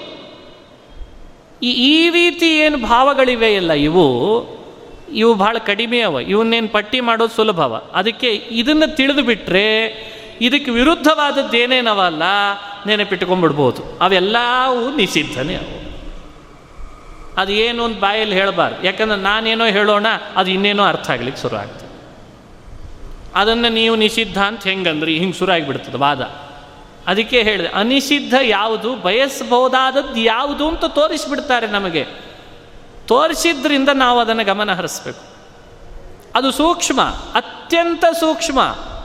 ಮನುಷ್ಯನ ಬದುಕಿನೊಳಗೆ ಅನಿಷಿದ್ಧವಾದದ್ದನ್ನು ತನ್ನ ಭೂಮಿಕೆಯಲ್ಲಿ ಅಳವಡಿಸ್ಕೊಂಡ್ಬಿಟ್ಟ ಅಂದರೆ ಯಾವ ಸಮಸ್ಯೆಯೂ ಇಲ್ಲ. ಅದರ ಆಸೆ ಪಡು, ಯಾರು ಬೇಡ ಅಂತಾರೆ. ಆ ಆಸೆ, ಯಾಕಂದ್ರೆ ಆಸೆ ಇಲ್ಲದೆ ಮನುಷ್ಯನಿಗೆ ಪ್ರವೃತ್ತಿನೇ ಇಲ್ಲ. ಆಸೆಯಲ್ಲಿ ಎರಡು ರೀತಿ, ನಿಷಿದ್ಧದ ಆಸೆ, ಅನಿಷಿದ್ಧದ ಆಸೆ. ಆ ನಿಷಿದ್ಧ ಅನಿಷಿದ್ಧಗಳಲ್ಲಿ ಅನಿಷಿದ್ಧ ಆಸೆಯನ್ನು ಪಡಬೇಡ ಅನ್ನೋದು ಕೃಷ್ಣನ ದೃಷ್ಟಿ ಅಲ್ಲ. ಅನಿಷಿದ್ಧದ ಆಸೆ ಪಡು ಮೋಕ್ಷ ಬೇಕು ಅಂತ ಬಯಸು. ದೇವರ ಪ್ರೀತಿ ಆಗಲಿ ಅಂತ ಬಯಸು. ಮತ್ತೆ ಕೃಷ್ಣ ಇಷ್ಟು ವಿವರಣೆ ಕೊಟ್ಟು ಹೇಳಲಿಲ್ಲ ಆಸೆ ಬಿಡು ಅಂತ ಹೇಳಿ ಕೃಷ್ಣ ಯಾಕಂದ ಅಂತ ಭಾಳ ಜನ ಕೇಳ್ತಾರೆ. ಫಲದ ಆಸೆ ಬಿಡು ಅಂತ ಹೇಳಿ ಹೇಳಿಬಿಟ್ಟ. ಎಲ್ಲೂ ವಿವರಣೆ ಕೊಟ್ಟೇ ಇಲ್ಲ ಕೃಷ್ಣ. ಹಂಗೆ ಯಾಕೆ ಹೇಳ್ದ? ನೀವು ಹೇಳ್ದಾಗ ಹೇಳಬೇಕಾಗಿತ್ತಪ್ಪ. ಎರಡು ರೀತಿ ಇದೆ ಅಂತ ಹೇಳಬೇಕಾಗಿ ಹಂಗೆ ಹೇಳಲಿಲ್ಲ ಫಲದ ಆಸೆ ಬಿಡು ಅಂತ ಹೇಳಿ ಒಟ್ಟಿಗೆ ನಿಷೇಧ ಮಾಡಿಬಿಟ್ಟೆ. ಹಾಗೆ ಯಾಕೆ ಹೇಳಿದ ಕೃಷ್ಣ ಅಂದರೆ ಗಮನಿಸ್ರಿ ನಮ್ಮ ಬುದ್ಧಿ ಏನಾಗ್ಯದ ಅಂದ್ರೆ ಹುಟ್ಟು ಹುಡ್ತಾನೆ ಆಶಾ ಜೊತೆಗೆ ಬೆಳೆದು ಬಿಟ್ಟದ್ರಿ. ನಾನು ನಿಮಗೆ ಸ್ವಾರಸ್ಯ ಹೇಳ್ತೀನಿ. ಹುಟ್ಟು ಹುಡ್ತಾನೆ ನಮ್ಮ ಬುದ್ಧಿ ನಮ್ಮ ಸ್ವಭಾವ ನಮ್ಮ ಪರಿಸರ ನಮ್ಮನ್ನೇನು ಮಾಡಿದ ಅಂದ್ರೆ ಆಸೆ ಜೊತೆಗೆ ಬೆಳೆಸ್ಯದು. ಏನು ಮಾಡಬೇಕಂದ್ರೂ ನನಗೇನು ಅಂಥೇಳಿ ಶುರುವಾಗಿರ್ತದೆ. ಇದು ಇದು ಏನು ಸ್ವಭಾವ ಇದು? ಇದು ಏನು ವಿಚಿತ್ರವಾದ ವ್ಯಕ್ತಿತ್ವ? ಇದನ್ನು ನೋಡೇ ಪರಮಾತ್ಮ, ಶಾಸ್ತ್ರಗಳು, ವೇದಗಳು. ಈ ವ್ಯಕ್ತಿತ್ವ ಇರೋ ನಮ್ಮಂಥವ್ರನ್ನ ನೋಡಿಯೇ ಏನು ಮಾಡಿಬಿಡ್ತದೆ ಅಂದರೆ ಸಾರಾಸಗಟಾಗಿ ಫಲದ ಆಸೆ ಬಿಡು ಅಂತ ಹೇಳ್ಬಿಡ್ತದೆ ಅಂತ. ಬಿಡೋದನ್ನ ಅಂತ ಹೇಳೋ ಉದ್ದೇಶ ಕೆಲವೇ ಕೆಲವು ಆಸೆ ಪಡಬಹುದಾದದ್ದಿದೆ ಅಲ್ಲ, ಅದನ್ನು ತಾನಾಗೆ ತಿಳಿಲಿ ಹೇಳೇನೆ ಶಾಸ್ತ್ರಗಳು, ಗೀತೆ ಏನು ಮಾಡ್ತದೆ ಅಂದರೆ ಟೋಟಲ್ ಆಗಿ ಬಿಡ ಫಲದ ಆಸೆ ಬಿಡ. ಯಾವ ಫಲದ ಆಸೆ ಮಾಡಬೇಡ. ಮಾಡ್ತಾ ಹೋಗು ಕರ್ತವ್ಯವನ್ನು ಅಂತದ್ದು. ಅಪ್ಪಿ ತಪ್ಪಿ ಆಸೆಯನ್ನು ಜಾಸ್ತಿ ನಾವು ಹೇಳೋದೇ ಬೇಡ್ರಿ. ಮೊದಲ ನಾವ ಕಲ್ತು ಬಿಟ್ಟಿರ್ತೀವಿ. ಹೇಳಿ ಕಲಿಸ್ಬೇಕೇನ್ರಿ? ಯಾರೋ ಅಂದರು, ನಮಗೆ ಕಲಿಸ್ಲೇದೇನೆ ಬರೋದು ಯಾವುದು ಹೇಳ್ರಿ ನೋಡೋಣ ಅಂತ. ಬಹಳ ದೊಡ್ಡ ಪ್ರಶ್ನೆ. ಕಲಿಸದೇನೆ ನಾವು ಕಲಿಯೋದು ಯಾವುದು? ಬದುಕಿನೊಳಗೆ. ಯಾವುದು? ಆಸೆ. ನೀವು ಅನುಭವಿಸ್ತೀರಿ. ಆಸೆ. ಯಾರೂ ಕಲಿಸಿದೆ ಅನುಭವಿಸ್ತಾನೆ ಮನುಷ್ಯ. ಸುಮ್ಮನೆ ಕೂತಿದ್ದಾನೆ ಅಂದರೂ ಒಂದೊಳ್ಳೆ ಆಸೆ ಕಟ್ಟಿರ್ತಾನೆ. ಅದು ಹಂಗೆ, ಇದು ಹಿಂಗೆ, ಅದು ಬೇಕು, ಇದು ಬೇಕು ಅಂತ. ಅಂದರೆ ಈ ಮನುಷ್ಯನ ಮನಸ್ಸಿನೊಳಗೆ ಆಸೆ ಅನ್ನೋದು ತಾನಾಗೆ ಒಳಗು ರೂಢಿ ಬೇರೂರಿ ಬಿಟ್ಟಿರ್ತದೆ. ಆ ಬೇರೂರಿದ್ದನ್ನು ಕೃಷ್ಣ ಪರಮಾತ್ಮ ಅಷ್ಟು ಬೇರೂರಿಸ್ಕೊಂಡದ್ದನ್ನು ಹೇಳಬೇಕಾದ್ರೆ ಇದನ್ನು ಬಿಡು, ಅದನ್ನು ಬಿಡು ಅಂತ ಒಂದೊಂದಾಗೆ ಹೇಳ್ತಾ ಕೂತ್ಕೊಂಡ್ರೆ ಅದು ಎಷ್ಟೊತ್ತು ಹೇಳ್ಬೇಕು. ಆಮೇಲೆ ಅದಕ್ಕೆ ಒಂದೇ ಸಲ ಹೇಳ್ತಾನೆ, ಆಸೆ ಬಿಡು ಅಂತ ಬಿಡ್ತಾನೆ. ಆವಾಗ ನಾವು ಯೋಚನೆ ಮಾಡ್ಲಿಕ್ಕೆ ಶುರು ಮಾಡ್ತೀವಿ. ಅದು ಹೆಂಗೆ ಸಾಧ್ಯ ಕೃಷ್ಣ? ಎಲ್ಲ ಆಸೆ ಬಿಟ್ಟು ಪ್ರವೃತ್ತಿನೇ ಮಾಡ್ಲಿಕ್ಕೆ ಬರಲ್ಲಲ್ಲ ಅಂತ. ಆಗ ಇಂಟರ್ಪ್ರಿಟೇಟ್ ಮಾಡಿದರು, ನಿಷಿದ್ಧ ಬೇರೆ, ಅನಿಷಿದ್ಧ ಬೇರೆ ಅಂತ ಇಂಟರ್ಪ್ರಿಟೇಟ್ ಮಾಡಿದ್ರು ಈ ಈ ಇಂಟರ್ಪ್ರಿಟೇಷನ್ ಅನಿವಾರ್ಯ ಇದೆ. ಇದನ್ನೂ ಬಿಟ್ಟು ಬಿಡು ಅಂತ ಹೇಳೋ ಉದ್ದೇಶ ಕೃಷ್ಣನಿಗೆ ಇರಲಿಲ್ಲ ಹಾಗಾಗಿ ವೇದಗಳಿಗೂ ಇಲ್ಲ, ಶ್ರೀಕೃಷ್ಣ ವೇದವನ್ನು ಹಂಗೆ ವ್ಯಾಖ್ಯಾನಿಸ್ತಾನೂ ಇಲ್ಲ. ಅದಕ್ಕೆ ಕೃಷ್ಣ ಅಂದ, ಕರ್ತವ್ಯ ಮಾಡು, ಕರ್ತವ್ಯದಲ್ಲಿ ನಿನಗೆ ಅಧಿಕಾರ ಇದೆ. ಫಲದಾಸೆ ಬಿಡು ಅಂದರೆ ನಿಷಿದ್ಧ ಫಲದಾಸೆಯನ್ನು ಬಿಡು ಅಂತ ಅರ್ಥ. ನಿನ್ನ ಕರ್ಮದ ಹಿನ್ನೆಲೆ ಕೇವಲ ಹರಿಪ್ರೀತಿಯ ಉದ್ದೇಶ ಆಗಿರಲಿ. ನಿನ್ನ ಕರ್ಮದ ಹಿನ್ನೆಲೆ ಆಸೆ ಫಲದ ಉದ್ದೇಶ ಬೇಡ ಮಾ ಕರ್ಮ ಫಲ ಹೇತುರ್ಭೂ. ಮಾತೆ ಸಂಗೋಸ್ತ್ವಕರ್ಮಣಿ ಇದು ಬಹಳ ದೊಡ್ಡ ಮಾತು. ಅಕರ್ಮಣಿ ತೇ ಸಂಗಹ ಮಾ. ಎಷ್ಟು ಸಿಟ್ಟಾಗಿದ್ದಾನೆ ಕೃಷ್ಣ ಪರಮಾತ್ಮ ನೋಡ್ರಿ. ಅಕರ್ಮಣಿ ತೇ ಸಂಗಹ ಮಾ ಅಂತ ಅನ್ಬೇಕಾದ್ರೆ ಕೃಷ್ಣನಿಗೆ ಸಿಟ್ಟೆ ಬಂದಿದೆ ಅಂತದನ್ನು. ಆ ಕೃಷ್ಣನಿಗೆ ಸಿಟ್ಟು ಬಂದದೋ ಇಲ್ಲೋ, ಅದನ್ನು ಅನುಸಂಧಾನ ಮಾಡುವಾಗಲಂತೂ ಸ್ಪಷ್ಟ ಗೊತ್ತಾಗ್ತದೆ ನಿಮಗೆ. ಏನು? ಕರ್ಮನೇ ಬೇಡ ಅಂತ ಅಂದ್ಬಿಡ್ತಾರೆ ಇವನು ಸ್ವಲ್ಪ ಉಪನ್ಯಾಸ ಮಾಡಲಿಕ್ಕೆ, ಉಪದೇಶ ಮಾಡಲಿಕ್ಕೆ ಹೋದಾಗ ಕೆಲವರು, ಅದೇನ ಫಲದ ಆಸೆ ಬಿಡು, ಅದು ಏನು ಹೇಳ್ತಿದೆ? ಬೇಡ ಬೇಡ್ರಿ ಬೇಡೇ ಬೇಡ ನೀವು ಬೇಡ ನಿಮ್ಮ ಪ್ರವಚನ ಬೇಡ, ನೀವು ಕರ್ಮ ಇದು ಎಲ್ಲಿ ಗೋಜನ್ ಹಿಂಗೆ ಅಂದ್ಬಿಡ್ತಾರೆ ಕೆಲವು ಇಷ್ಟು ಬಿಡಿಸಿ ಹೇಳಿ ಮನವರಿಕೆ ಮಾಡಲಿಕ್ಕೆ ಉದಾಹರಣೆಗಳನ್ನು ಕೊಟ್ಟು ವಿವರಣೆ ಕೊಡುವಾಗಲೂ ಕೂಡ ಕೆಲವರಿಗೆ ಏನು ಅನ್ನಿಸ್ಲಿಕ್ಕೆ ಶುರು ಆಗಿರ್ತದೆ ಅಂದರೆ ಅಕರ್ಮದ ಧೋರಣೆಗೆ ಹೋಗಿಬಿಡ್ತಾರೆ. ಅಕರ್ಮದ ಧೋರಣೆಯನ್ನಂತೂ ಕೃಷ್ಣ ಬಹಳ ನಿಂದಿಸ್ತಾನೆ. ಹೀಗಾಗಿ ಮುಂದೆ ಹೇಳಲೇಬೇಕಾದ ವಿಷಯವಾದ ಒಳಗೆ ಪ್ರವೇಶ ಮಾಡಲಿಕ್ಕೆ ಕೆಲವು ಪ್ರವೇಶಿಕಾ ಘಟ್ಟಗಳನ್ನು ನಿಮ್ಮ ಮುಂದೆ ಅನುಸಂಧಾನ ಮಾಡ್ತೀನಿ. ಎ, ಮಾಡಲೇಬೇಕಾದ ಕರ್ಮವನ್ನು ಮಾಡಬೇಕು, ಫಲದ ಆಸೆ ಬಿಟ್ಟು. ಬಿ, ಫಲದ ಆಸೆಯಿಂದ ಮಾಡುವ ಕರ್ಮ. ಸಿ, ಯಾವ ಕರ್ಮ ಮಾಡೋದು ಬೇಡ. ಈ ಧೋರಣೆ. ಕೃಷ್ಣನಿಗೆ ಮಾಡಲೇಬೇಕಾದದ್ದನ್ನು ಫಲದ ಆಸೆ ಬಿಟ್ಟು ಮಾಡು ಅಂತ ಏ ಏನಿದೆ, ಅದು ಬಹಳ ಇಷ್ಟ. ಅದನ್ನು ಕೃಷ್ಣ ಬೋಧಿಸ್ಲಿಕ್ಕೆ ಬಂದದ್ದು. ಬಿ ಮತ್ತು ಸಿ ಏನಿದೆ ಅಲ್ಲ, ಆ ಎರಡನ್ನೂ ಕೂಡ ಕೃಷ್ಣ ಪರಮಾತ್ಮ ನಿಷೇಧ ಮಾಡ್ತಾನೆ. ಬಿ ಅಂದರೆ ಫಲದ ಆಸೆಯಿಂದಲೇ ಕರ್ಮ ಮಾಡುವ ಪ್ರವೃತ್ತಿ, ಅದು ಬೇಡ, ಸಿಟ್ಟು ಶ್ರೀಕೃಷ್ಣನಿಗೆ ಆಗಬಾರದು, ಬೇಡ ಅಂತಾನೆ. ಒಂದು ಈ ಗೋಜೆ ಬೇಡ ಅಂತ ಅಕರ್ಮದ ಪ್ರವೃತ್ತಿ. ಇದು ಇನ್ನೂ ಸಿಟ್ಟು ಬರ್ತದೆ ಕೃಷ್ಣನಿಗೆ. ಏನು ಬೇಡ ಬೇಡ, ಅಕರ್ಮ. ಎಷ್ಟು ಸಿಟ್ಟಾಗ್ತಾನೆ ಕೃಷ್ಣ ಅಕರ್ಮದ ಧೋರಣೆಯನ್ನು ತಾಳಿದ್ರಂತೂ ಅದನ್ನೇ ಮುಂದೆಲ್ಲ ವ್ಯಾಖ್ಯಾನ ಮಾಡ್ತಾ ಬರ್ತಾನೆ. ಅಕರ್ಮ ಸರಿಯಲ್ಲ, ವಿಕರ್ಮ ಸರಿಯಲ್ಲ, ಅಕರ್ಮ ಮತ್ತು ವಿಕರ್ಮಗಳನ್ನು ತೆರೆದಿಟ್ಟು ಬಿಡು ಬದುಕಿನಲ್ಲಿ, ಕರ್ಮ ಮಾತ್ರ ಮಾಡಬೇಕು. ಹೀಗೆ ಕೃಷ್ಣ ನಮಗದನ್ನು ಸ್ಪಷ್ಟವಾಗಿ ಅನುಸಂಧಾನಕ್ಕೆ ತರಿಸ್ತಾನೆ. ಹೀಗಾಗಿ ಕರ್ಮಣ್ಣೇವಾಧಿಕಾರಸ್ಥೆ ಮಾಫಲೇಶು ಕದಾಚನ ಅನ್ನೋ ಮಾತನ್ನು ನಾವು ಗಮನಿಸಬೇಕಾದಾಗ ನಾಲ್ಕು ಅಂಶ ಹೇಳಿದ್ದಾನೆ, ಗಮನಿಸ್ರಿ. ಕರ್ಮಣ್ಣೇವಾಧಿಕಾರಸ್ಥೆ ಒಂದಂಶ ಕರ್ಮಣ್ಣೇವಾಧಿಕಾರಸ್ಥೆ ಫಲೇಶು ಮಾ ಕದಾಚನ. ಫಲದ ವಿಷಯದಲ್ಲಿ ನಿನಗೆ ಅಧಿಕಾರ ಕೊಟ್ಟಿಲ್ಲ ಆದ್ದರಿಂದ ಫಲದ ಆಸೆ ಪಡಬೇಡ. ಎರಡು ಫಲಹೇತುರ್ಭೂಹು ಮಾ ಮಾ ಕರ್ಮ ಫಲಹೇತುರ್ಭೂಹು. ಇಂಥ ಫಲವನ್ನು ಉದ್ದೇಶಿಸಿಯೇ ಈ ಕರ್ಮ ಮಾಡ್ತೀನಿ ಅನ್ನೋ ಭಾವ ನಿನ್ನಲ್ಲಿ ಬರೋದು ಬೇಡ. ಅದು ವೇದಗಳು ವಿಧಾನ ಮಾಡಿದ್ದಲ್ಲ. ವೇದದ ಅರ್ಥ ಅದಲ್ಲ. ಮೂರನೇ ಅಂಶ. ನಾಲ್ಕನೇ ಅಂಶ ಹೇಳಿದ್ನಲ್ಲ. ಇವ್ಯಾವ ತಲೆ ಕೆಟ್ಟು ಹೋಗ್ತದಲ್ಲ ಬೇಡವೇ ಬೇಡ ಅಂತ ಅಕರ್ಮದ ಧೋರಣೆಯನ್ನಂತೂ ಎಂದೂ ಮಾಡಿ ಅದು ಅದು ಆ ಮಾತಿನ ಅಭಿಪ್ರಾಯ. ಮಾ ಕರ್ಮಫಲ ಹೇತುರ್ಭೂಹು ಮಾತೆ ಸಂಗೋ ಅಸ್ತು ಅಕರ್ಮಣಿ. ಅಕರ್ಮಣಿ ತೇ ಸಂಗ ಮಾ ಅಂತಂದ ಕೃಷ್ಣ. ಏನೂ ಬೇಡ, ಯಾವ ಕರ್ಮನೂ ಮಾಡೋದಿಲ್ಲ ಅಂತ ಧೋರಣೆ ಅಂತೂ ಬೇಡವೇ ಬೇಡ. ಹಂಗಂತೂ ಎಂದೂ ತಲೆ ಒಳಗೆ ಹಾಕ್ಕೊಳ್ಬೇಡ. ಸಹಜ ಪ್ರಶ್ನೆ ಉದ್ಭವಿಸ್ತೋ ಇಲ್ಲೋ ಈಗ? ಆದರೆ ಏನು ಮಾಡ್ಬೇಕಂತಿಪ್ಪ? ಅಕರ್ಮದ ಧೋರಣೆಗೆ ಹೋಗಬೇಡ ಅಂತಿ. ಫಲವನ್ನು ಉದ್ದೇಶಿಸುವ ಕರ್ಮ ಮಾಡೋದು ಬೇಡ ಅಂತಿ. ಫಲದ ಕಡೆ ಅಧಿಕಾರ ವೇದಗಳು ನಿನಗೆ ಕೊಟ್ಟಿಲ್ಲ ಅಂತಿ. ಕರ್ಮ ಮಾಡಲಿಕ್ಕಷ್ಟೇ ನಿನಗೆ ಅಧಿಕಾರ ಕೊಟ್ಟದ ವೇದ ಅಂತ ವ್ಯಾಖ್ಯಾನ ಮಾಡ್ತಿ. ಸರಿ, ಹೆಂಗೆ ಮಾಡಬೇಕು ಅಂತ ಹೇಳು. ನಿನ್ನ ಮಾತಿನಲ್ಲಿ ಒಂದು ಉತ್ತರ ಕೊಡು ಕೃಷ್ಣ. ಏನು ಮಾಡಬೇಕು, ಹೆಂಗೆ ಮಾಡಬೇಕು ಹೇಳು.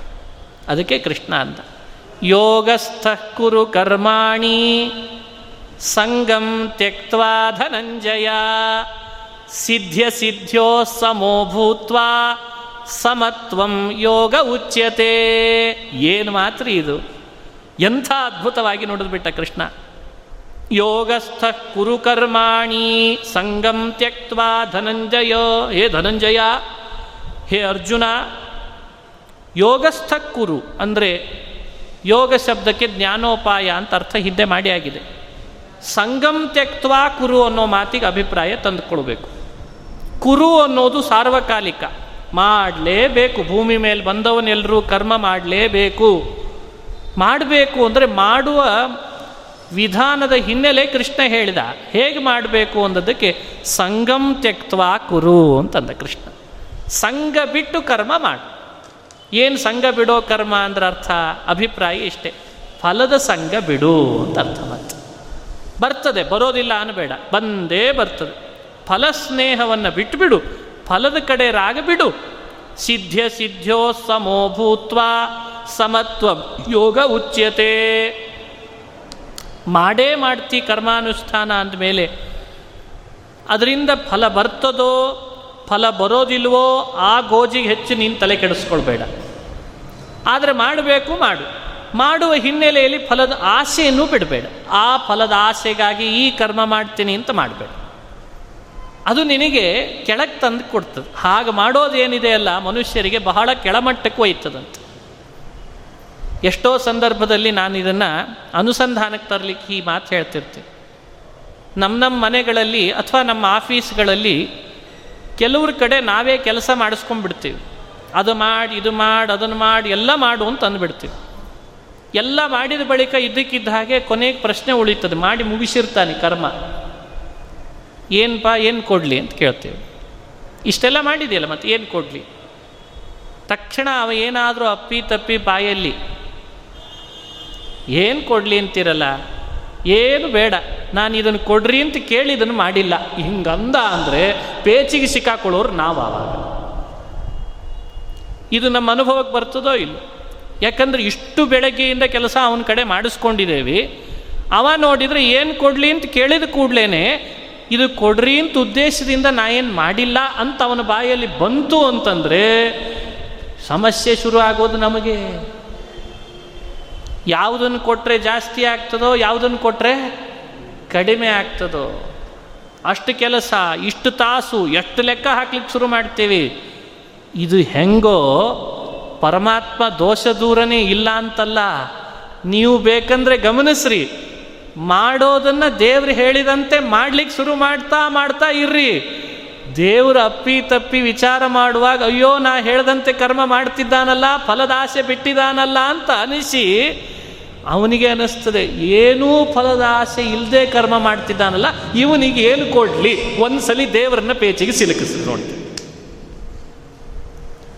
ಇದು ಕೃಷ್ಣ ಹೇಳ್ತಿದ್ದಾನೆ, ನೀ ಮಾಡು ಫಲದ ಆಸೆ ಬಿಟ್ಟು ಮಾಡು ಲೋಕದ ಉದಾಹರಣೆ ಕೊಟ್ಟೆ ಅಷ್ಟೇ. ದೇವರು ಸಿಲುಕ್ತಾನೆ ಅನ್ಕೊಳ್ಬೇಡ್ರಿ. ಸರ್ವಜ್ಞ, ಗುಣಪೂರ್ಣ ದೋಷ ದೂರ ಕರುಣಾ ಸಾಗರ ಅವನಿಗೆ ಗೊತ್ತು ಯಾವುದಕ್ಕೆ ಏನು ಕೊಡಬೇಕು ಅಂತ.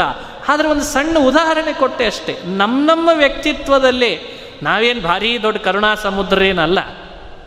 ಅಂಥೇಳಿ ನಾವು ಕರುಣಾ ಸಮುದ್ರ ಅಲ್ಲದೆ ಇದ್ದರೂ ಒಂದು ಮಾನವತೆ ಇರ್ತದೆ ನಮಗೆ. ಅರೆ, ಬೆಳಗ್ಗೆಯಿಂದ ಇವನ ಹತ್ರ ದುಡಿಸ್ಕೊಂಡಿದ್ದೇನೆ. ಏನೂ ಬೇಡ ಅಂತಿದ್ದಾನೆ, ಏನಾದರೂ ಕೊಡಬೇಕು ಅಂತ ಅನ್ನಿಸ್ತದೋ ಇಲ್ಲೋ, ಆವಾಗ ನಮಗೆ ತಲೆ ಒಳಗೆ ಏನು ಓಡ್ತದೆ ಅಂದರೆ, ಏನೇ ಆಗಲಿಪ್ಪ ಸ್ವಲ್ಪ ಜಾಸ್ತಿನೇ ಕೊಟ್ಟು ಕಳಿಸ್ಬಿಡೋಣ. ಯಾವ ಆಸೆ ಇಲ್ಲಲ್ಲ? ಅರೆ, ಸಾಧಾರಣ ಒಬ್ಬ ಮನುಷ್ಯ ಸಾತ್ವಿಕನಾದವನು, ಬೆಳಗ್ಗೆಯಿಂದ ಇನ್ನೊಬ್ಬನ ಹತ್ರ ದುಡಿಸ್ಕೊಂಡ ಅಂದ್ರೆ ಅವನ ಮನಸ್ಸೇ ಇಷ್ಟು ಮಿಡುಕ್ತದೆ ಅರೆ ರೇ ಏನೂ ಕೇಳ್ತಾ ಇಲ್ಲ, ಇವ ಏನೂ ಕೇಳ್ತಾ ಇಲ್ಲ ಅಂತ.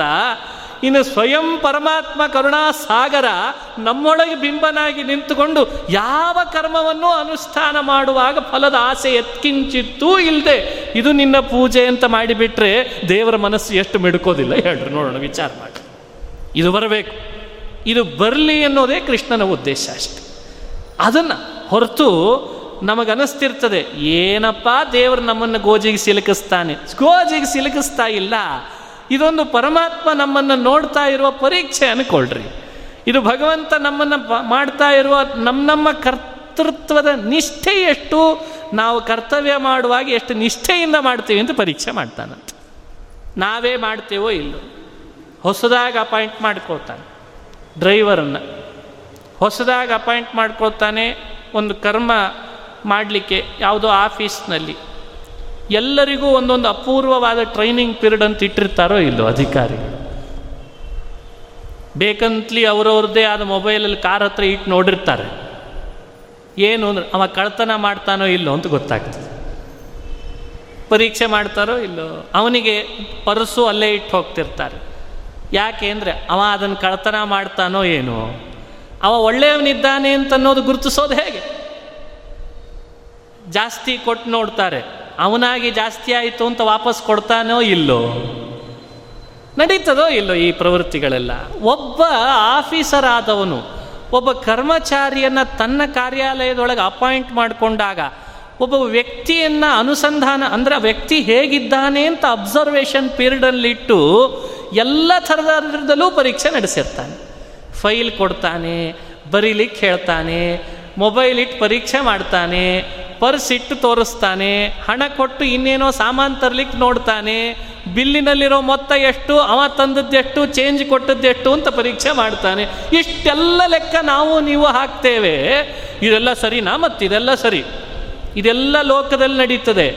ಅದೇ ಸಾಕ್ಷಾತ್ ಶ್ರೀಹರಿ, ಬ್ರಹ್ಮಾಂಡ ಅಂತ ಕಾರ್ಯಾಲಯ ಸೃಷ್ಟಿ ಮಾಡಿದ್ದಾನೆ ಇಂಟರ್ವ್ಯೂ ಮಾಡದೇನೆ ನಮ್ಮನ್ನೆಲ್ಲ ಅಪಾಯಿಂಟ್ ಮಾಡ್ಕೊಂಡಿದ್ದಾನೆ ಅಪಾಯಿಂಟ್ ಮಾಡಿಕೊಂಡು ನಮಗಾಗಿ ಅಂತ ನಮ್ಮ ನಮ್ಮ ಕರ್ತವ್ಯಗಳನ್ನು ನೇಮಿಸಿಕೊಟ್ಟಿದ್ದಾನೆ ಅದೇ ನಿಷ್ಕಾಮವಾದ ಕರ್ಮ. ಭೌತಿಕ ಸಂಪತ್ತನ್ನು ಬೇಕಾದದ್ದು, ಬೇಡವಾದದ್ದು ನಮ್ಮ ಹತ್ರ ಹತ್ರ ಒದಗಿಸ್ತಿದ್ದಾನೆ. ಇವ ಯಾವುದನ್ನು ಎಷ್ಟರ ಮಟ್ಟಿಗೆ ಉಪಯೋಗಿಸ್ಕೊಂಡು ನನ್ನ ಹತ್ರ ಬರ್ತಾನೆ ಅಂತ ಕಾಯ್ತಿರ್ತಾನೆ ಇದೇ ಭಗವಂತ ಬೋಧಿಸ್ತಾ ಇರುವ ನಿಷ್ಕಾಮ ಕರ್ಮಯೋಗದ ರಹಸ್ಯ. ಎಲ್ಲ ಕೊಡ್ತಾನೆ, ಅದೂ ಕೊಡ್ತಾನೆ, ಇದನ್ನೂ ಕೊಡ್ತಾನೆ, ನಿನಗೆ ಬೇಕೋ ಬೇಡೋ ಅನ್ನೋದು ಆಮೇಲೆ ವಿಚಾರ. ಎಲ್ಲವೂ ಕೊಟ್ಟಿದ್ದಾನೆ. ನೀನು ಎಷ್ಟು ಉಪಯೋಗಿಸ್ತಿ? ನೀನು ಅದ್ರ ಮೇಲೆ ಎಷ್ಟು ಆಸೆ ಪಡ್ತಿ? ನೀನು ಅದನ್ನು ದುರುಪಯೋಗ ಮಾಡ್ತೀಯೋ, ಸದುಪಯೋಗ ಮಾಡ್ತೀಯೋ? ಇದನ್ನು ಭಗವಂತ ನಿರೀಕ್ಷೆ ಮಾಡ್ತಾನೆ. ಇದು ತಪ್ಪೇ? ಇದನ್ನು ಪ್ರತಿಯೊಬ್ಬ ಜೀವನಲ್ಲಿ ಈ ವ್ಯವಸ್ಥೆ, ಈ ಪರ್ಸ್ನಾಲಿಟಿ ಬಂದರೆ ಹೇಗಿರಬೇಡ ಹೇಳಿ ನೋಡೋಣ. ಇದನ್ನೇ ಕೃಷ್ಣ ಹೇಳಿದ್ದು, ಆ ವ್ಯವಸ್ಥೆಯನ್ನು ರೂಢಿಸ್ಕೋ ನನ್ನ ಹತ್ರ ಬೇಗ ಬರ್ತೀವಿ ಅದನ್ನು ಇಲ್ಲಿ ಹೇಳ್ತಾನೆ ಸಿದ್ಧ ಸಿದ್ಧೋ ಸಮೋಭೂತ್ವ ಸಮತ್ವಂ ಯೋಗ ಉಚ್ಯತೆ. ನಿನಗೆ ಯಾವುದ್ರ ಕಡೆ ಗಮನ? ನಾನು ಕರ್ತವ್ಯ ನಿಷ್ಠನಾಗಿರ್ತೇನೆ. ನಾನು ನನ್ನ ಯಜಮಾನ ಪರಮಾತ್ಮನಿಗೆ ಬದ್ಧನಾಗಿರ್ತೇನೆ. ಅವನಿಂದ ಯಾವುದನ್ನು ನಾನು ಅಪೇಕ್ಷೆ ಪಡಲ್ಲ. ಅವ ನನ್ನನ್ನು ಬಹಳ ಕರುಣೆಯಿಂದ ಅಪಾಯಿಂಟ್ ಮಾಡಿಕೊಂಡಿದ್ದಾನೆ. ಅವನ ಪ್ರೀತಿಯೇ ನನ್ನ ಕರ್ತವ್ಯದಿಂದ ಆಗಬೇಕೇ ಹೊರತು ಅದಕ್ಕಿಂತ ಬೇರೆ ಫಲ ಬೇಡ. ಯಾಕೆ ಹೋಗಬಾರ್ದು ಈ ರೀತಿಯಾಗಿ? ಒಂದು ಆಫೀಸ್ನಲ್ಲಿರುವ ನಿಷ್ಠಾವಂತಿಕೆಯು ದೇವರ ಹತ್ರ ಇಲ್ವೇ ನಮ್ಮ ಹತ್ರ? ಅರೆ, ಲೌಕಿಕ ವ್ಯವಸ್ಥೆಯಲ್ಲಿ ಒಬ್ಬ ಆಫೀಸರ್ ಹತ್ರ ಇರುವ ನಿಷ್ಠಾವಂತಿಕೆಯು ನಮ್ಮ ಹತ್ರ ಇಲ್ಲಲ್ಲ, ನಡ್ಕೊಳ್ತಾ ಇಲ್ಲ. ಏನು ವ್ಯವಸ್ಥೆ ಕೊಟ್ಟರು ಅದ್ರದ್ದೊಂದು ದುರುಪಯೋಗವೇ? ಬಟ್ಟೆ ಕೊಟ್ಟರೆ ಬಟ್ಟೆ ದುರುಪಯೋಗ ತಿನ್ನಲಿಕ್ಕೆ ಕೊಟ್ಟರೆ ತಿನ್ನೋ ದುರುಪಯೋಗ ಇರ್ಲಿಕ್ಕೆ ಕೊಟ್ಟರೆ ಇರೋ ದುರುಪಯೋಗ ಯಾವುದಕ್ಕೂ ಬಾಡಿಗೆ ಇಲ್ಲ. ಯಾವುದಕ್ಕೂ ಬಾಡಿಗೆ ಇಲ್ಲ. ಕೃಷ್ಣ ಕೇಳಿದ ಬಾಡಿಗೆ ಬೇರೆ ಯಾವುದೂ ಅಲ್ಲ. ಆಸೆ, ಬಿಡುವಿಕೆ ಅನ್ನೋದು ಇಷ್ಟೆಲ್ಲ ಪ್ರಪಂಚವನ್ನು ಅನುಭವಿಸಲಿಕ್ಕೆ ನಾವು ದೇವರಿಗೆ ಕೊಡುವ ಬಾಡಿಗೆ ಅಂತ ಅನುಸಂಧಾನ ಮಾಡಬೇಕಂತ. ಬಹಳ ಜನ ಕರ್ಮವನ್ನೇ ಬಾಡಿಗೆ ಅಂತಾರೆ. ನನ್ನ ದೃಷ್ಟಿಯಲ್ಲಿ ಕರ್ಮ ಬಾಡಿಗೆ ಅಲ್ಲ, ಕರ್ಮ ದೇವರ ಪೂಜೆ. ಭಗವಂತ ನಮಗೆ ಕೊಟ್ಟ ಇಷ್ಟೆಲ್ಲವನ್ನೂ ಅನುಭವಿಸ್ತಾ ಇದ್ದೇವಲ್ಲ, ಅನುಭವಿಸುವಾಗ ದೇವರು ಪರೀಕ್ಷೆ ಗುರಿಪಡಿಸ್ತಾ, ಯಾವುದಕ್ಕೆ? ನೀ ಫಲದ ಆಸೆಯನ್ನು ಬಿಟ್ಟು ನನಗೋಸ್ಕರ ಕರ್ತವ್ಯ ನಿಷ್ಠೆಯಲ್ಲಿ ನೀ ಮಾಡಿದಿ ಅಂದರೆ, ಇದೇ ನೀ ನನಗೆ ಕೊಡುವಂತಹ ನನ್ನ ಮನೆಯಲ್ಲಿ ವಾಸ ಮಾಡಿದ್ದದಕ್ಕೆ ಬಾಡಿಗೆ ಅಂತಾನೆ ಭಗವಂತ. ಯಾಕೆ ಮಾಡಬಾರ್ದು ಇದನ್ನು? ಇದನ್ನು ಕೃಷ್ಣ ಬೋಧಿಸ್ಲಿಕ್ಕೆ ಹೊರಟಿದ ದೂರೇಣ ಹ್ಯವರಂ ಕರ್ಮ, ಬುದ್ಧಿಯೋಗ ಧನಂಜಯ ಬುದ್ಧೌ ಶರಣಮನ್ವಿಚ್ಛ, ಕೃಪಣ ಫಲಹೇತವ. ಒಟ್ಟೊಟ್ಟಿಗೆ ಹೆಣಿತಾನಲ್ಲ ಕೃಷ್ಣ, ನಿಷ್ಕಾಮ ಕರ್ಮಯೋಗವನ್ನು ಮಾಡುವವರು ನಿಷ್ಕಾಮವಲ್ಲದೆ ಸಕಾಮದಲ್ಲೇ ಫಲದ ಆಸೆಯಿಂದ ಕರ್ಮ ಮಾಡುವರು ಅವರನ್ನು ನಿಂದಿಸ್ತಾನೆ, ಇವರನ್ನು ಹೊಗಳುತ್ತಾನೆ ಅವರನ್ನು ನಿಂದಿಸ್ತಾನೆ, ಇವರನ್ನು ಹೊಗಳ್ತಾನೆ. ನಾನು ಅದಕ್ಕೆ ಹೇಳಿದೆ ಇಬ್ಬರೂ ನಮ್ಮ ನಮ್ಮ ಆಫೀಸಿನ ಕರ್ಮಚಾರಿಗಳೇ, ಒಬ್ಬ ಕರ್ತವ್ಯದ ನಿಷ್ಠೆಗಿಂತ ಸಂಬಳದ ಕಡೆಗೆ ನಿರೀಕ್ಷೆ ಜಾಸ್ತಿ. ಒಬ್ಬ ಎಂಪ್ಲಾಯಿಗೆ ಸಂಬಳ ಕೊಡ್ತಾರೋ ಬಿಡ್ತಾರೋ ಯಜಮಾನರು ನನ್ನ ಕರ್ತವ್ಯ ಇದು, ನಾ ಮಾಡಬೇಕು ಅಂತ. ಯಜಮಾನಿಗೆ ಯಾರ ಮೇಲೆ ಜಾಸ್ತಿ ಪ್ರೀತಿ? ಹೇಳಿ ನೋಡೋಣ. ಕರ್ತವ್ಯ ನಿಷ್ಠೆಯಲ್ಲಿ ಇರುವವನ ಮೇಲೆ ಪ್ರೀತಿ ಜಾಸ್ತಿಯೋ, ಫಲದ ಆಸೆ, ಸಂಬಳದ ಆಸೆ, ನನಗೆ ಏನು ಮಾಡ್ತೇವೋ ಬಿಡ್ತೇವೋ ಗೊತ್ತಿಲ್ಲರಿ ತಿಂಗಳಾಯಿತು ಸಂಬಳ ಇಟ್ಟುಬಿಡ್ರಿ ಅನ್ನೋನ ಮೇಲೆ ಪ್ರೀತಿ ಜಾಸ್ತಿಯೋ? ಅಲ್ಲಪ್ಪ ನಿನ್ನ ಕರ್ತವ್ಯ ಏ, ಅದು ಆಮೇಲಿನ ವಿಚಾರ. ನೀವು ಹೇಳಿದ್ರೆ ಇಲ್ಲ ಅಗ್ರಿಮೆಂಟ್ ಆಗಿದೆ. ಕೊಟ್ಟುಬಿಡ್ರಿ ನನಗೆ. ಸ್ವಲ್ಪ ಮನಸ್ಸಿನಿಂದ ನಾವು ನಾವು ನಿಮ್ಮನ್ನು ಜೊತೆ ಜೊತೆಯಲ್ಲಿ ಆಲೋಚನೆ ಮಾಡಿಕೊಂಡ್ರೆ ಯಾವುದರ ಮೇಲೆ ಹೆಚ್ಚು ಯಜಮಾನಿಗೆ ಪ್ರೀತಿ ಜಾಸ್ತಿ? ಯಜಮಾನ ಅಂದರೆ ಲೌಕಿಕ ಯಜಮಾನನ ಬಗ್ಗೆ ಹೇಳ್ತಾ ಇಲ್ಲ. ಸಾಕ್ಷಾತ್ ಶ್ರೀಹರಿ ನಮ್ಮೆಲ್ಲರ ಬಿಂಬನಾಗಿ ನಮ್ಮಂಥ ಕರ್ಮಚಾರಿಗಳನ್ನು ಈ ರೀತಿಯಲ್ಲಿ ಅಪೇಕ್ಷೆ ಪಡ್ತಾನೆ. ಇವ ಹೀಗಾಗಲಿ. ಇವ ಹೀಗಾಗಿ ನನ್ನ ಬಳಿಗೆ ಬರಲಿ. ಹೀಗಾಗದೇ ಇದ್ದರೆ ಅವ ಸರಿಯಲ್ಲ. ಇದು ಕೃಷ್ಣನ ದೃಷ್ಟ. ಇಲ್ಲಿ ಯಾವ ಫಲದ ಅಪೇಕ್ಷೆಯೂ ಪರಮಾತ್ಮನಿಗಿಲ್ಲ. ಯಾಕೆಂದರೆ ದೇವ್ರೇನು ಇನ್ವೆಸ್ಟ್ಮೆಂಟ್ ಮಾಡಿಲ್ಲ. ಮಾಡಿದ ಇನ್ವೆಸ್ಟ್ಮೆಂಟಿಗೆ ದುಪ್ಪಟ್ಟಿನ ಫಲದ ನಿರೀಕ್ಷೆ ಪರಮಾತ್ಮನಿಗೆ ಇಲ್ಲ ಮತ್ತೇನು? ಕೇವಲ ಜೀವರು ತಮ್ಮ ತಮ್ಮ ಆನಂದದ ಅಭಿವ್ಯಕ್ತಿಯನ್ನು ಪಡ್ಕೊಳ್ಳಿ ಅನ್ನೋ ಏಕೈಕ ಉದ್ದೇಶದಿಂದ ಈ ಕಡೆಗೆ ವ್ಯವಸ್ಥಿತವಾಗಿ ಭಗವಂತ ಬೋಧಿಸ್ತಾ ಬರ್ತಾನೆ. ದೂರೇಣ ಹ್ಯವರಂ ಕರ್ಮ. ಫಲದ ಆಸೆಯಿಂದ ಮಾಡುವಂಥ ಕರ್ಮ, ಅದು ಬಹಳ ಬಹಳ ಕೆಟ್ಟ, ಅದು ಬಿಟ್ಬಿಡು, ದೂರ ಸರಿಸಿಬಿಡು. ಬುದ್ಧಿಯೋಗ ಧನಂಜಯ ಅಂತಂದ ಕೃಷ್ಣ. ಈ ಸಕಾಮ ನಿಷ್ಕಾಮ ಕರ್ಮಗಳಲ್ಲಿ ಈ ಕರ್ಮ ಸರಿಯಲ್ಲ ಅಂತ ಅದನ್ನು ದೂರ ಸರಿಸೋದು ಸಮಸ್ಯೆನೇ ಅಂತೆ, ಕಠಿಣನೇ ಅಂತ. ಅದಕ್ಕೆ ಕೃಷ್ಣ ಬುದ್ಧಿಯೋಗ ಧನಂಜಯ ಅಂತ. ಇದನ್ನು ಬಾಯಿ ಬಿಟ್ಟು ಇಂಟರ್ಪ್ರಿಟೇಟ್ ಮಾಡಲಿಕ್ಕಾಗಲ್ಲ. ಈ ವಿಷಯಗಳನ್ನು ಉಪನ್ಯಾಸ ಮಾಡುವಾಗ ಸಾಕಷ್ಟು ಜನರು ಅಂತಿರ್ತಾರೆ. ಅಲ್ಲ, ಅದು ಏನು ಮಾಡಬೇಕು ಒಂದ್ಸಲಿ ಒಂದು ಪಟ್ಟಿ ಮಾಡಿ ಕೊಟ್ಬಿಡ್ರಿ ಅಂತಾರೆ ಕೆಲವರು. ಅದು ಏನು ಮಾಡಬೇಕು ಒಂದು ಪಟ್ಟಿ ಮಾಡ್ರೆ, ಏನು ಬಿಡಬೇಕು ಅಂತ ಒಂದು ಪಟ್ಟಿ ಮಾಡಿರಿ, ಅದನ್ನು ಹೇಳ್ರಿ ಅಂತಂತಾರೆ.